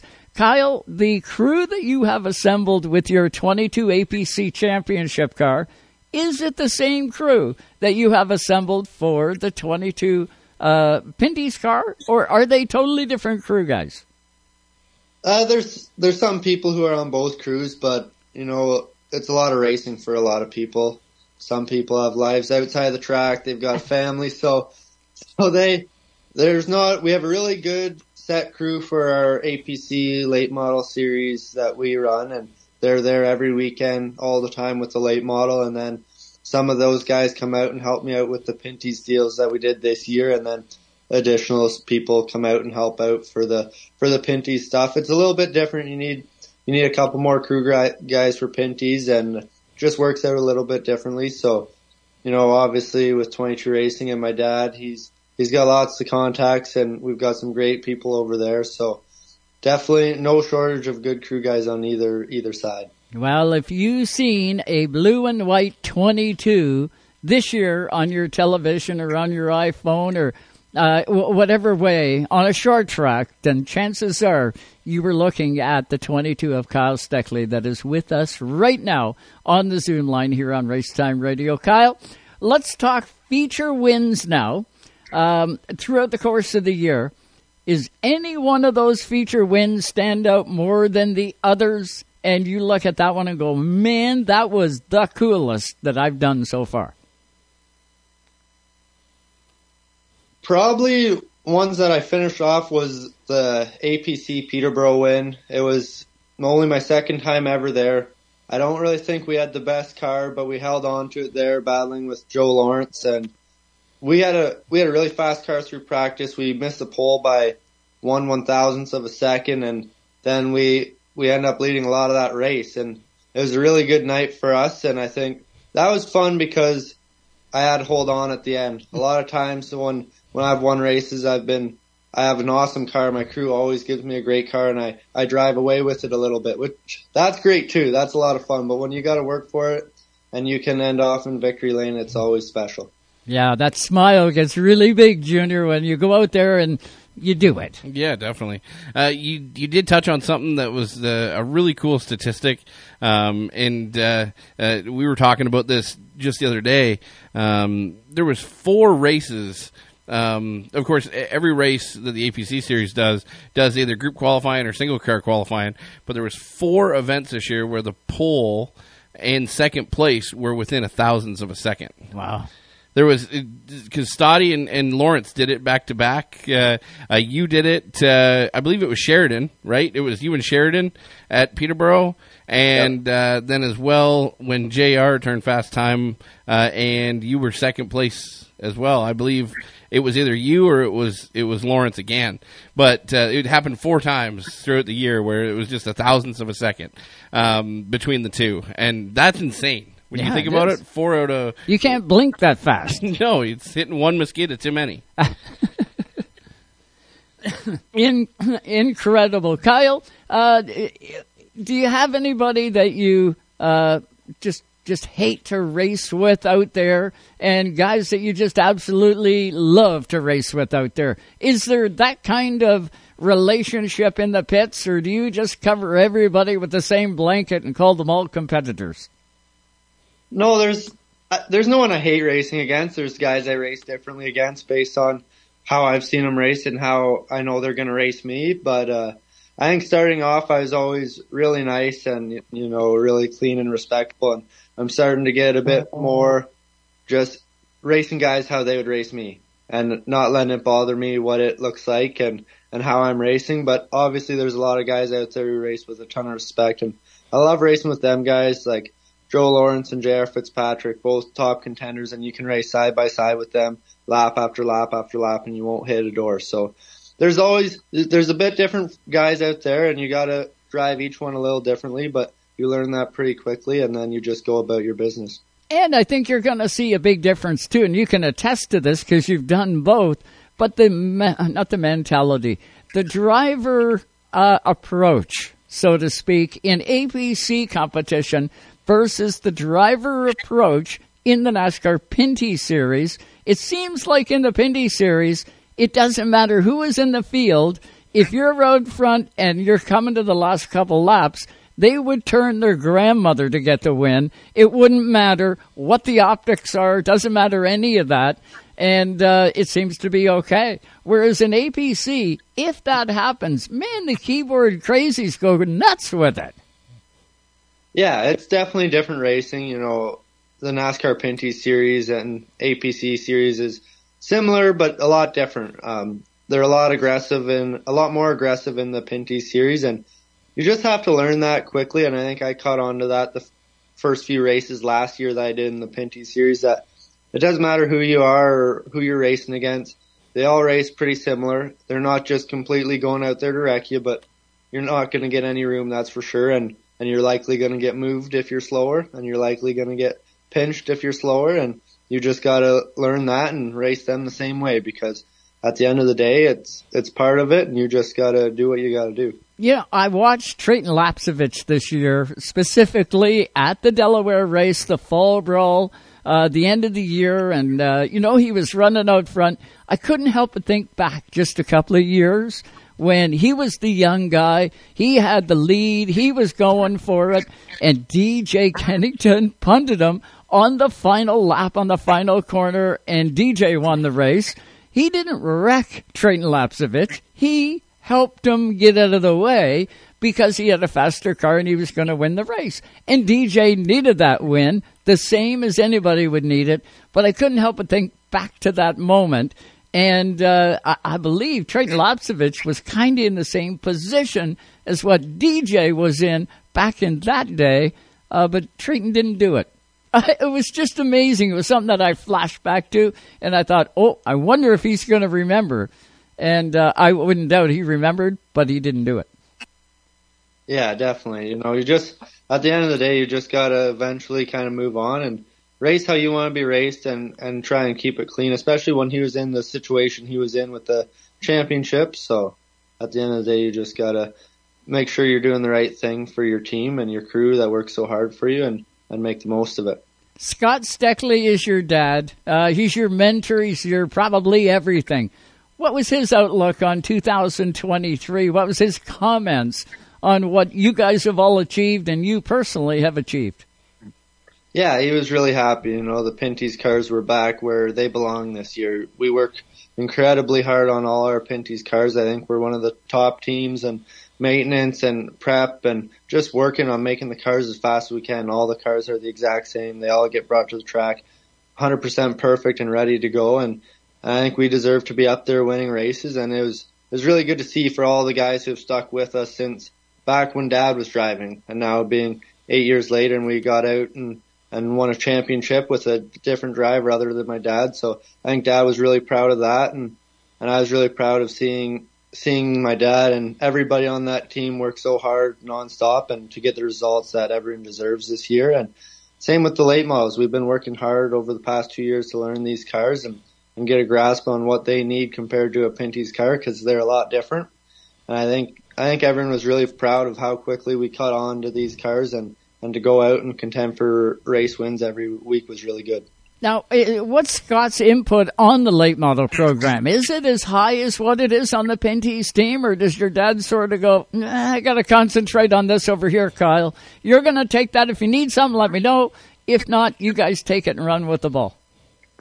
Yeah, he does. He definitely has his input and he wants to be involved in it. And but uh, Pinty's has been his thing forever, and and he has to focus on that with the deal he has with everyone.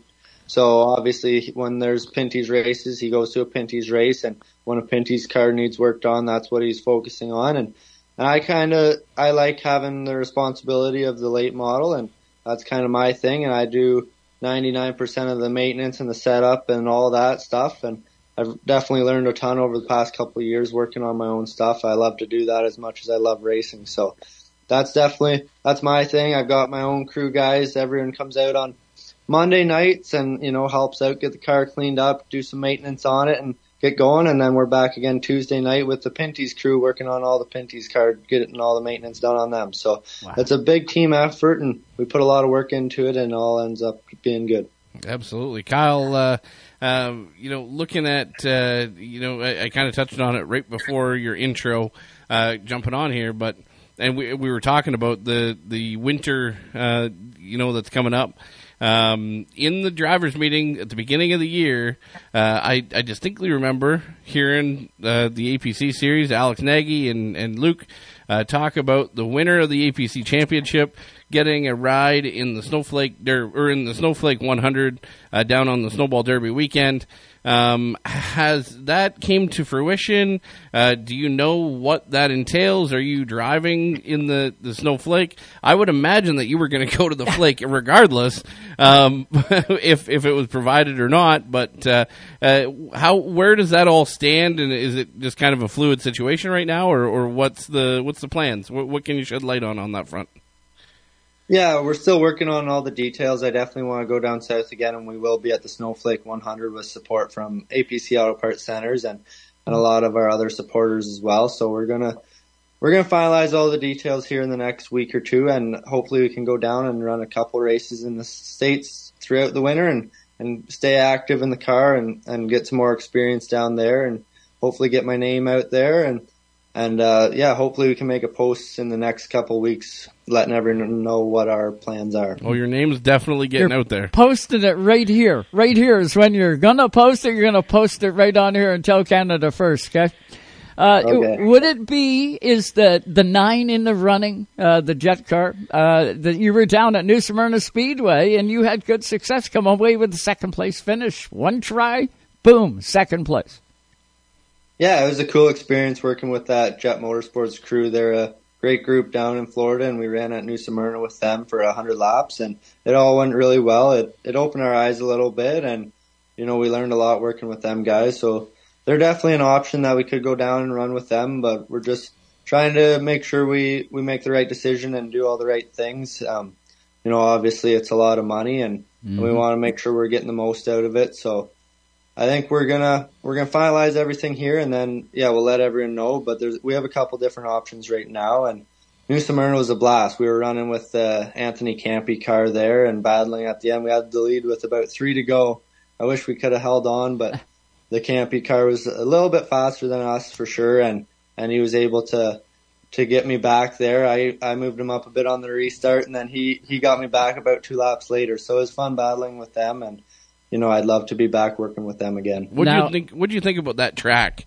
Like, like as a driver, Kyle, because like it. I said it when I when I read that, I was like, man, that track is going to fit that kid like a glove. Oh yeah, like high bank, half mile. Like you really send it Rocket. in there, and and and you really like you, you can. You can you can attack the track as hard as you want, and, and it seems like the, the harder you do it, the better you are.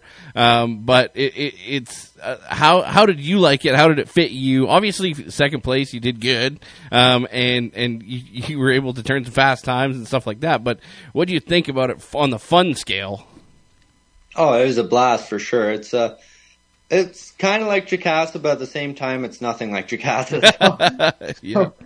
It, it was really fun. Uh, you know, there's it was pretty rough, which was cool. Trying to get off a two good and avoid all those bumps, but uh, you know, you need to keep the momentum up there, and you could drive it in deep, which that's a ton of fun always. So it's a really cool track and really racy too. Oh, the, the pucker meter would have been pegged, I bet. I bet it would have been. Uh, coming off turn four, that wall sort of jets out a little bit down the front stretch, too. That can bite you as well, right at New Smyrna. Yeah, definitely. You got to watch that a couple times. I was getting loose off there and a little close, but you know it's always fun when you're getting up close to the wall there. And luckily, luckily it goes out a little bit further, so so it gives us that little bit extra room, or else I might have been in the wall. That's the only place I've ever seen a late model barrel roll down a front stretch was at New Smyrna Speedway. I want to say it was like 10, maybe 12 years ago. A guy came off turn four and just the car got squirrely. He overcorrected up into the wall he went. And that car literally barrel rolled, I don't know, 15 or 17 times they counted and then came to rest. The guy got out. He was okay. The car wasn't so good. Neither was the fence, but I'd never seen that at a short track that happened like that. It was spectacular. Yeah, it's definitely fast. The wrecks can get bad, and uh, you know you got to make sure you keep your car straight, or else it, you could be going for a ride. You know, there's lots of lots of times out of two over those bumps, people lose it and back into the wall, and you got to keep it safe for sure. I honestly thought it was going to be faster, but ever since I've been running at CTMP, I, I think it, everything just feels slower. I go back to Delaware in a late model, and it feels slower, and then you go to New Smyrna, it doesn't feel that fast. CTMP in a Pinty's car is such an unbelievable blast, and you are flying down that backstretch. 172 miles an hour, something like that. I know when Ron Fellows took me around uh, just before the truck race. Uh, oh, that was uh, quite a few years ago, but Ron seen me walking down pit road, and he was just coming in off the track in the Corvette. He seen me and he waved me over, and I said, "What's up?" He goes, "Come on, get in, get in." He said, "I'll take you for a lap." I said, "Really?" I said, "The truck race is going to start." He said, "We're okay, get in. I know the guy that owns this place. Get in." So I did, and he took me one slow lap to show me the track. And then he says, I think we got time for one more lap. Only this time I got to speed up. And uh, I, I hung on, white knuckled it. The wildest ride I've ever had in any sort of vehicle. I hear what you're saying. I could just imagine what it would be like in a Pinty's car going down that long back stretch. It just, uh, man, uh, the, the panels would be vibrating in the car, I bet. Oh yeah, yeah, it's awesome. Yeah, you got to make sure you got all the nuts tight, especially the one behind the wheel. Kyle, I got to ask you because we had J.R. Fitzpatrick on here not too long ago tonight, and uh, we were talking about that final race, uh, the Triple Crown, the Drysdale Triple Crown.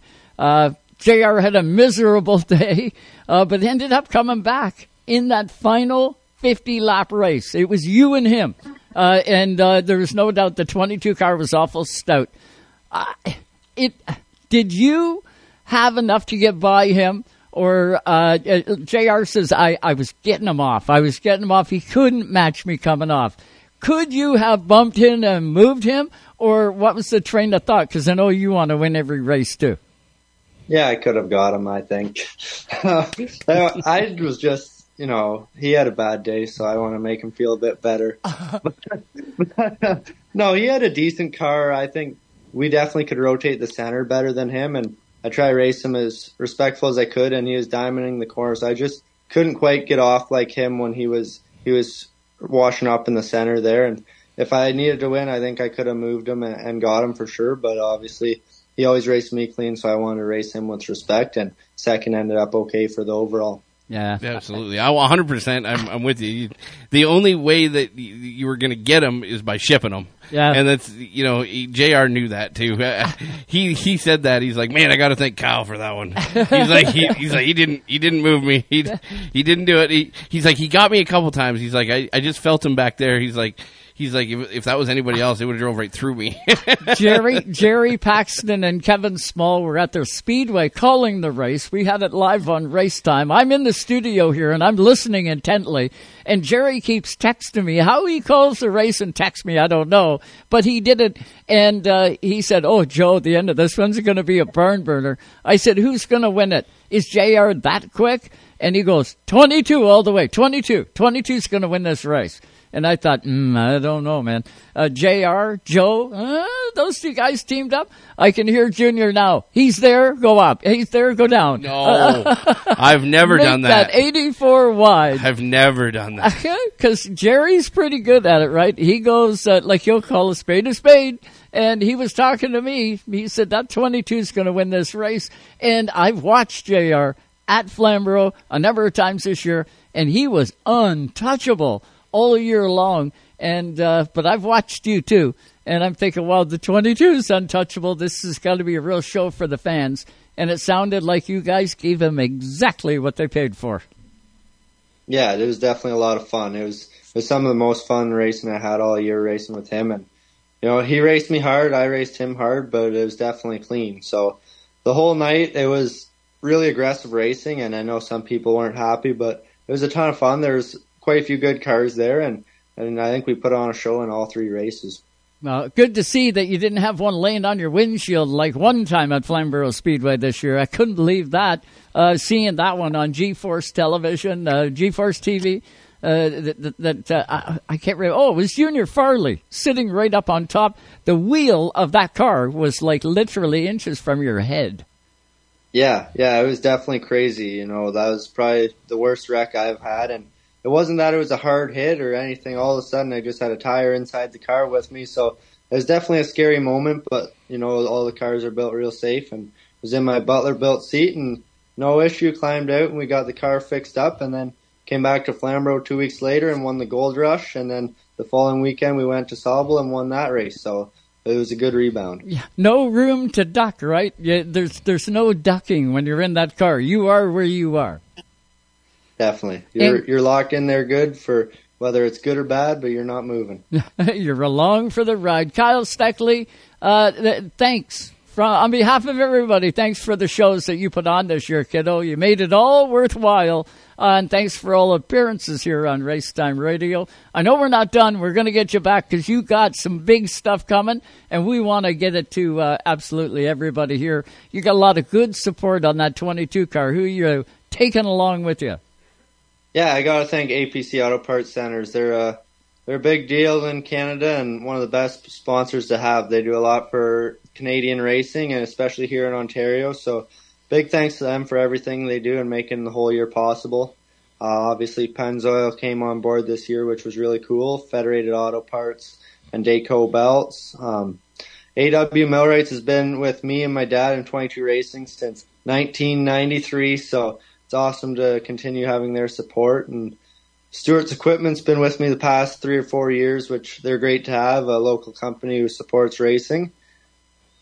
I could go on and on forever. We've got Quick Wick Fire Starters. We've got a ton of local companies who support me. You know, MBS Motorsports and NASCAR Pinty's team, Sierra Excavating, Deloitte, Lift Solutions, High Fluid Products, Whalers.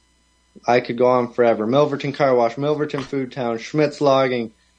Um, who else am I forgetting? We've got Herb Transport, I bet. Herb Transport, 100%. We got NGK Spark Plugs, Ideal Parts. The list goes on and on. Miami Muscle, Fram Filters. You know, obviously everyone at 22 Racing for making it all possible, all their hard work, and all the racetracks for giving us a place to race week in and week out, and, and all our race time radio and G-Force for everyone covering the race for everyone to see. That's a that is a really big thing because you know I don't know how many people from Milverton that go on and watch G-Force or they watch Rogers TV or they listen on race time radio and they they wouldn't go to a track because it's just too far and you got to pay to get in and all that. Mhm. But the people in Milverton will sit and go on their phone or TV and, and watch the race, and then I'll get a text after the race from somebody you would never think that would be watching me race. So that's really cool. Awesome stuff. You're a great champion. You're a well deserved winner. And uh, we all can't wait to see what you do next, kiddo. Uh, it, it's going to be just fun from here on for race fans, I can guarantee. It's going to be a lot of hard work for you. But keep doing what you're doing because we're lapping it up. Thanks, buddy. Thanks, guys. Have a great night. Mm. Take care, You betcha. Kyle Steckly, watch for the news. He's going to come out with some great stuff. I can guarantee it. We're going to hit a quick break here on Race Time. We got lots to cover off. Got to talk East Coast. Got to talk West Coast. We got lots still to come. Stay with us.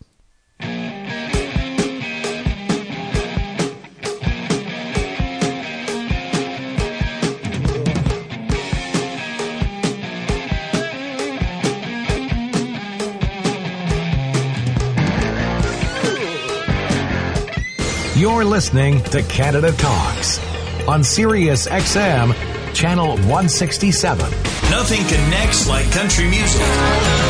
Country music. Dig in to Sirius XM's Country Universe. The next generation on the highway, channel 56. I need something you This millennium's hits on Y2 Country, channel 61.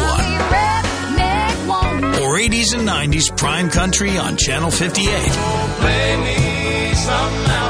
Tap into these and more in the country category on the SXM app, included with all trials and popular plans. What is SiriusXM NASCAR Radio? Tyler Reddick will go to victory lane at the Indianapolis Motor Speedway. You just won at Indy. Down here in Victory Lane, let me ask the fan.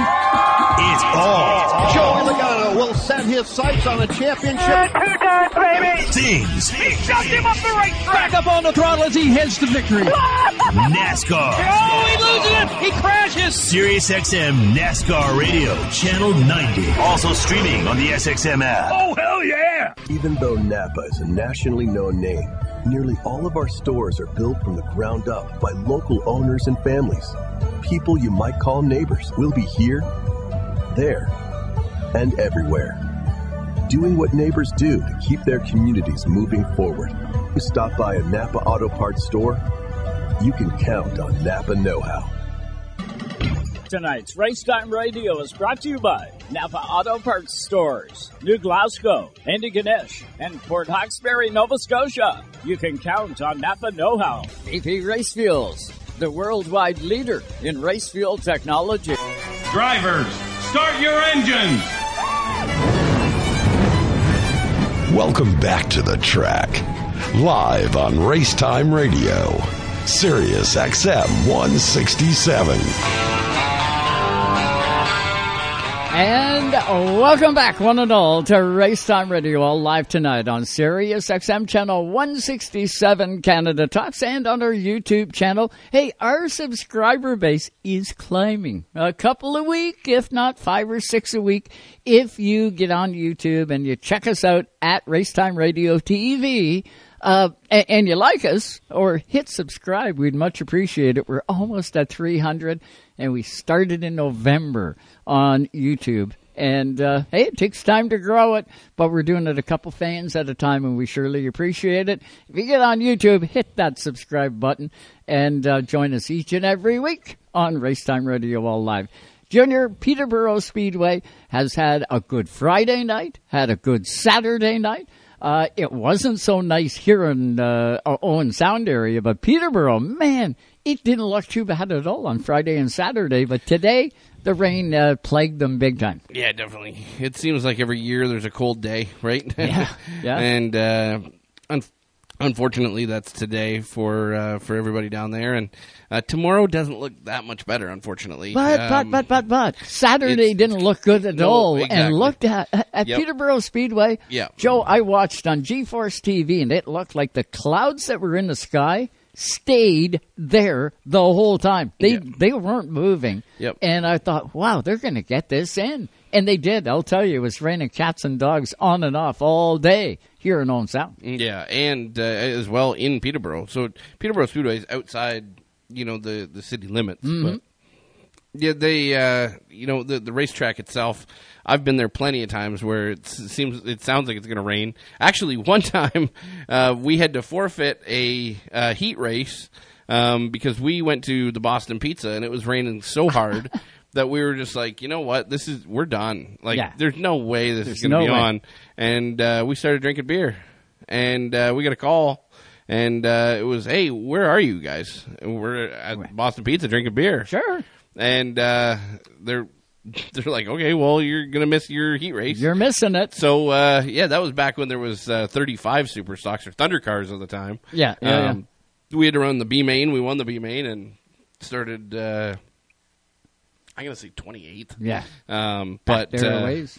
yeah, that uh, you know that's just a funny story. That you know it's, it's only 20 minutes away, but it's it was raining in Peterborough and, and sunny at the racetrack. But uh, um, you know it's uh, it's definitely it, it happens, and and uh, it's just unfortunate. You know that, uh, you- but but also fortunate that they got all that qualifying in. Um, and some features. Some of the best feature races I've seen Friday and Saturday night. Uh, we got to put it out to Ricky Warren in Yep. the 90 uh, modified, the Ontario modified series. Uh, he won his first race in 42 years. Uh, that's amazing.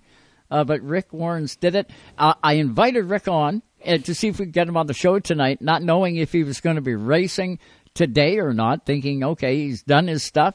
Uh, he changed his car over and got it ready to go for OSCAAR modified, which he had to do some changes to, uh, to in order to fit the OSCAAR program.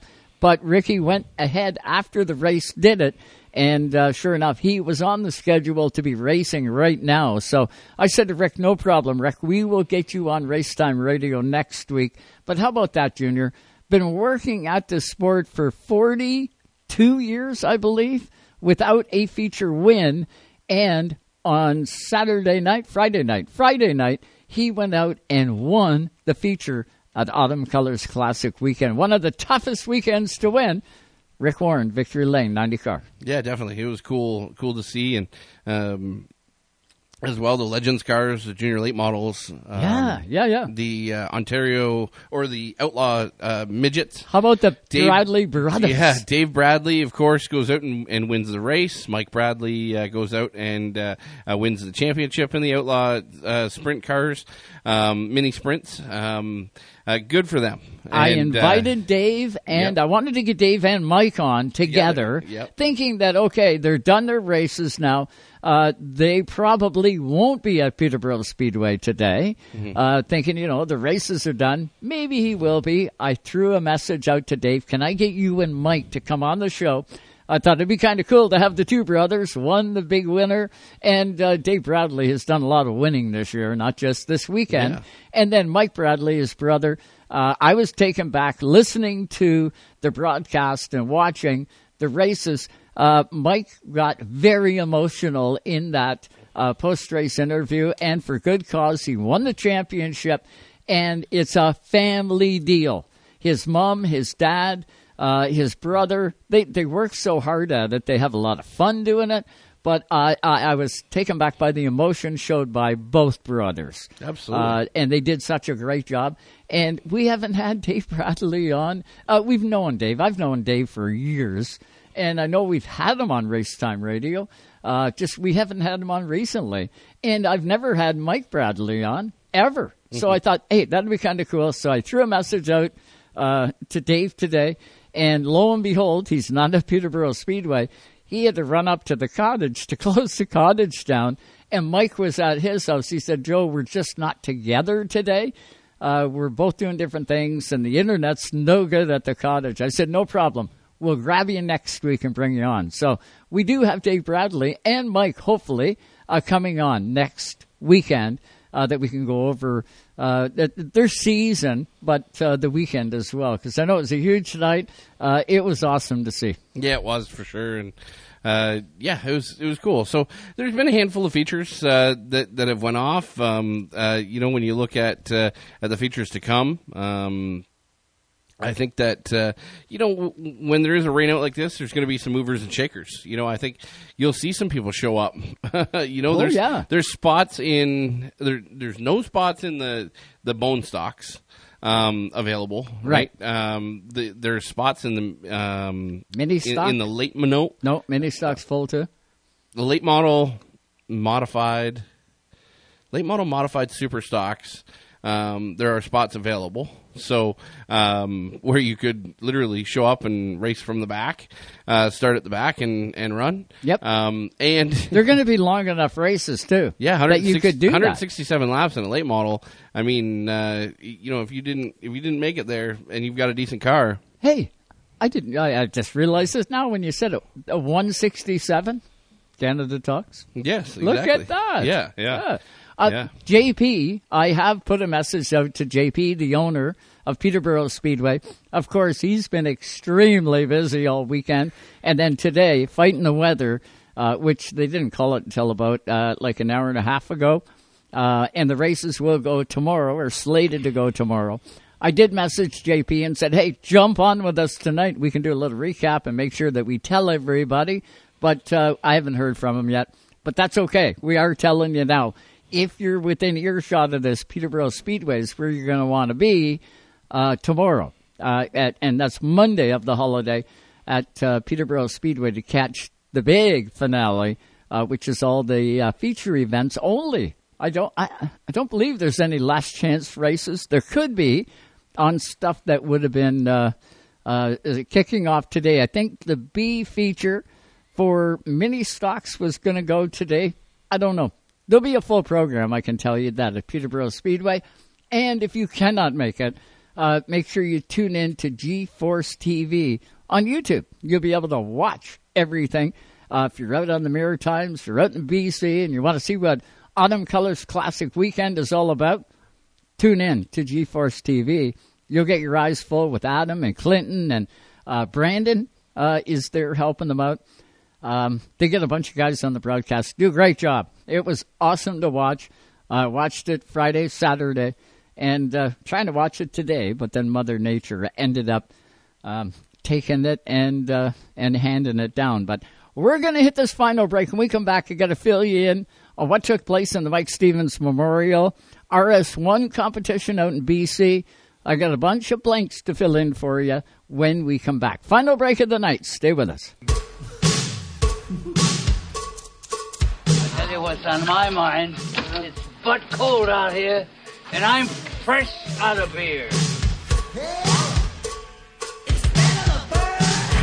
From coast to coast, to coast, you're listening to Canada Talks. To Canada Talks.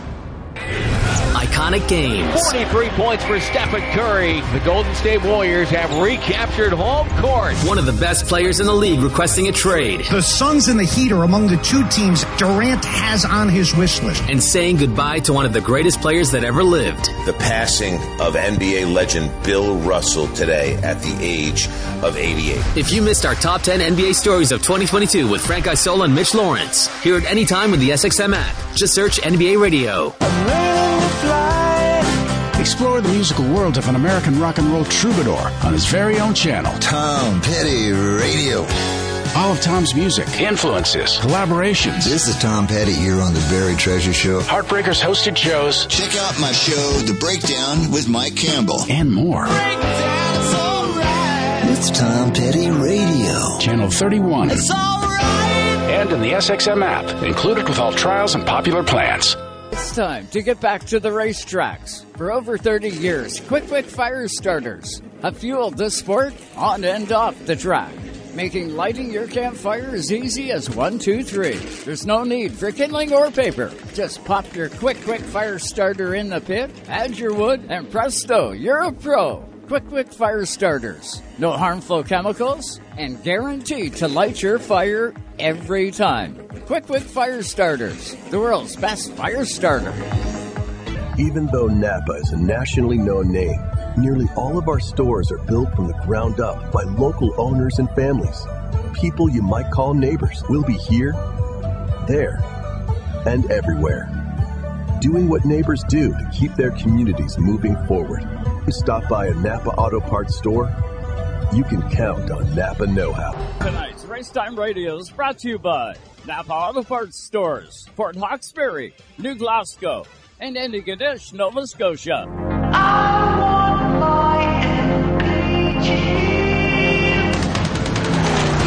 If you're looking for miles per gallon, you're definitely at the wrong place.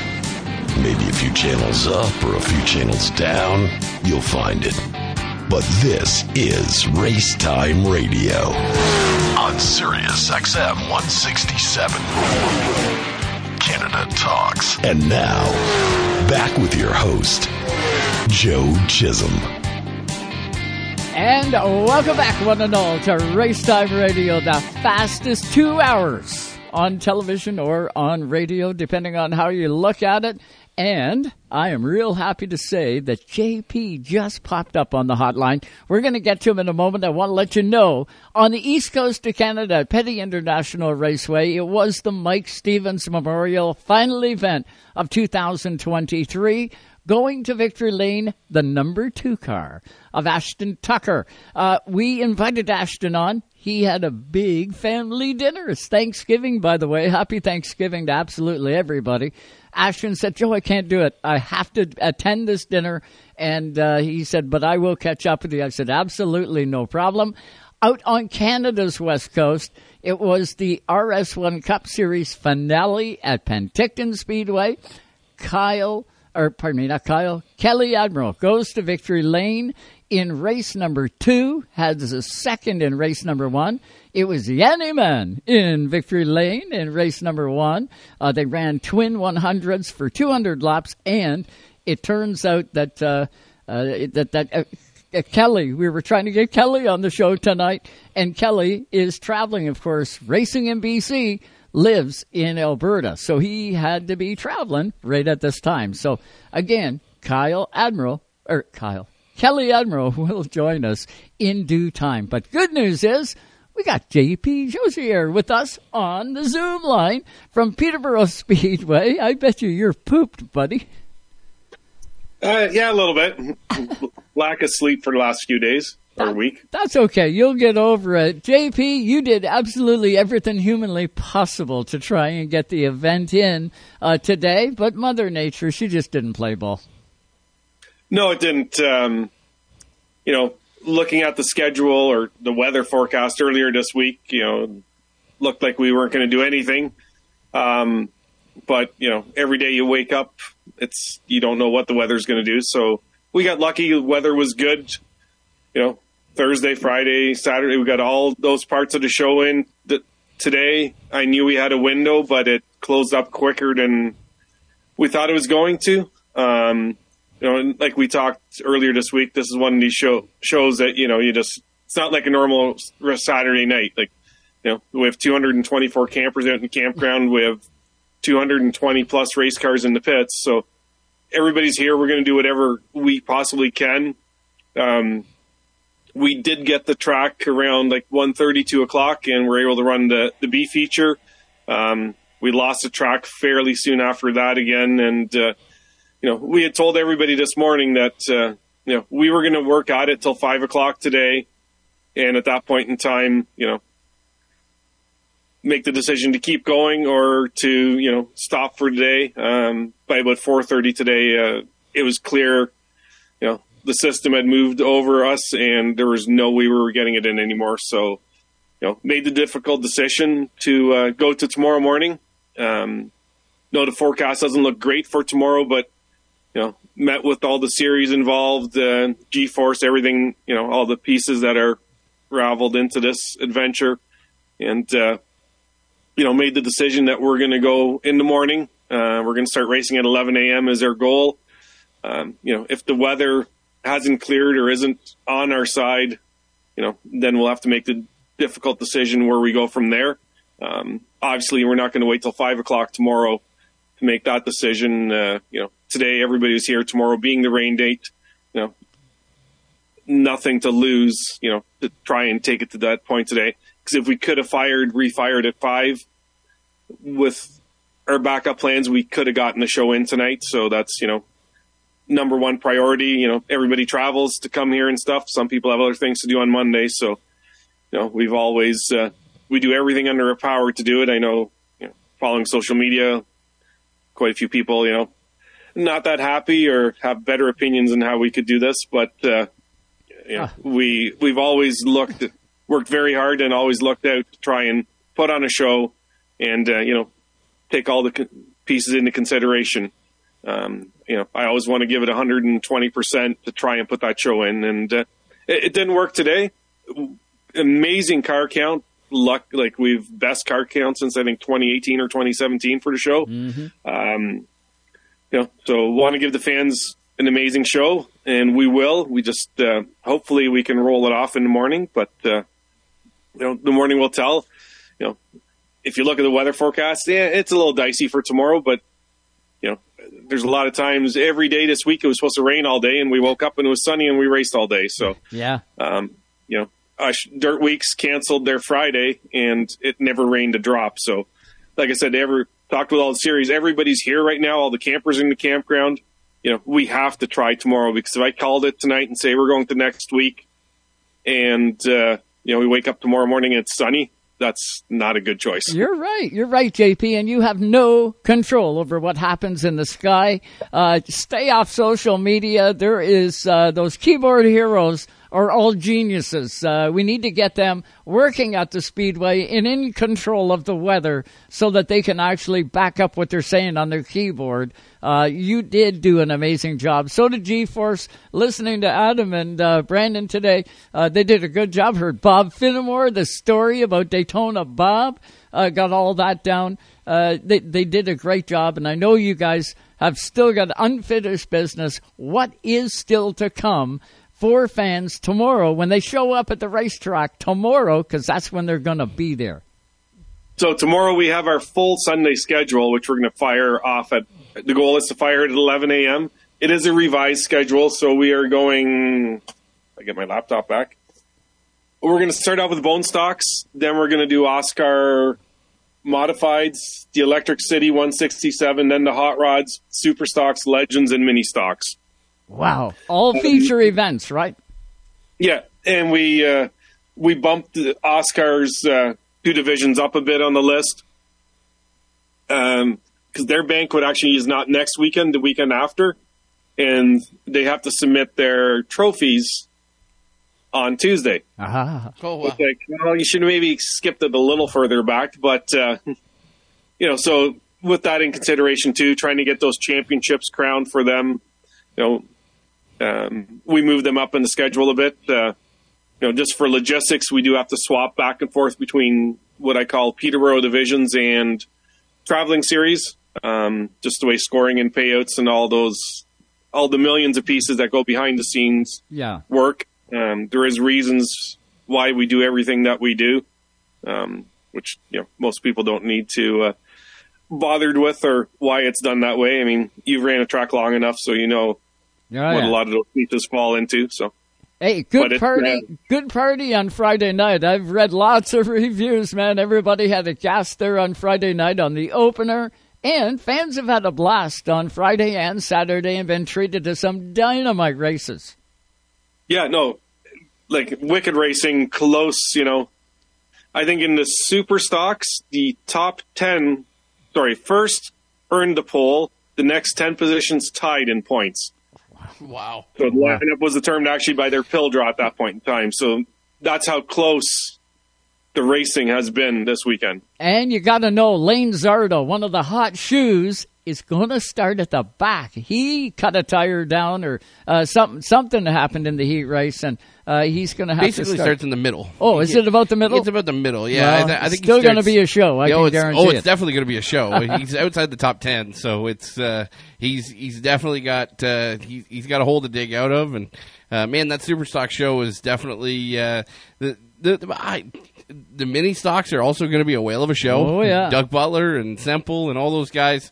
Um, I think that uh, uh, the late model show as well. It's there's some really good cars up there and and uh, uh, some some very good matched equipment. So, um, man, JP, I know it's been uh, you know you've been at this game a long time now as as as an owner. Um, you have kept the the uh, Autumn Colors Classic. You know, basically the same type of feel every single year. Uh, it's you know you go into it uh, knowing that you're going to try everything to to get the job done. Uh, people uh, respect the heck out of that. Uh, you know, I think back to when there's been years where you've had to get hay to get people in and out of the farmer's field out back. uh, there's been years where it's been snowing. There's been years where we needed ice scrapers to get the cars on the racetrack. Um, you know, because the, the, the windshields have froze over. Um, there's been years where, where I've got a sunburn so bad it peeled my forehead for a week. uh, it's it's there's been everything thrown at you. Um, but uh, hats off for you guys for fighting through it. Hats off to every one of your staff members. You know, watching on G-force, being there and watching every lap from from this side of the fence. Um, it, you get a whole new respect for the people that are pushing the broom, that are hooking the cars up, that are waving, Waving the the flags. flags, yeah. I, Yeah. I- you know, when I work on a race team and spot for a few race teams, you know, you see the safety officials for those races that you're there for, and you might sit in the grandstands and have a cheeseburger and watch a couple couple races. But when you watch everything from this side, you get a whole new respect for what you've got and what you've got going on. And hats off to each and every one of you because it's three days of a grind, and uh, you guys are rocking and rolling. Yeah, no, it's uh, an amazing group of people here in the staff. I mean, it's dedication. You know, a lot of them don't go don't go home. Like they're here all weekend long. You know, there's probably ten or fifteen that are here the whole weekend. Well, maybe probably more. There's maybe twenty five, and you know, even Chase does the front gate. Just a younger kid, fifteen years old. He's driving around right now with one of the rescue trucks, picking up garbage and emptying barrels in the pouring rain, so that you know the garbage is picked and we can fire back off in the morning. And food booth people are trying to get everything prepped, and we're going to do another breakfast tomorrow morning. So it's uh, you know an amazing group of people that you know you couldn't do this show without. And I mean that's always we've gone after. I said that before. It's it's a family affair. You know, this is our racing family, and you know think Peterborough Speedway has always been top notch on top of that. Well, you've made it top notch, JP. That don't happen by accident, and it's all led by example, and that is what you do. PeterboroughSpeedway.com has got all the information. We got to throw the keys back to uh, Sirius XM, JP. Good luck with tomorrow. We much appreciate it, and uh, have a good one tomorrow. Okay, sun's coming out, buddy. Thank you. You Thanks bet. for everything, and uh, we'll talk to you later. You want to believe it. That is JP. Peterborough Speedway Autumn Colors Classic, the big one, tomorrow, 11 a.m. That is on Monday, the holiday, okay? And uh, w- w- the weather's going to be okay. Uh, Let's hope. Uh, Junior, that's been a busy one tonight. Good time. Uh, nice to see you back in the studio. Uh, we got to thank Susie here in our studio for hooking us up with everybody and doing all the neat little graphics you see on the channel. Uh, thank Eddie and Mike and Scotty and everybody. Uh, and thank you for tuning in to Racetime Radio as you do each and every week. And we'll catch you again next Sunday, same time, same channel, right here on Sirius XM, channel 167, Canada Talks.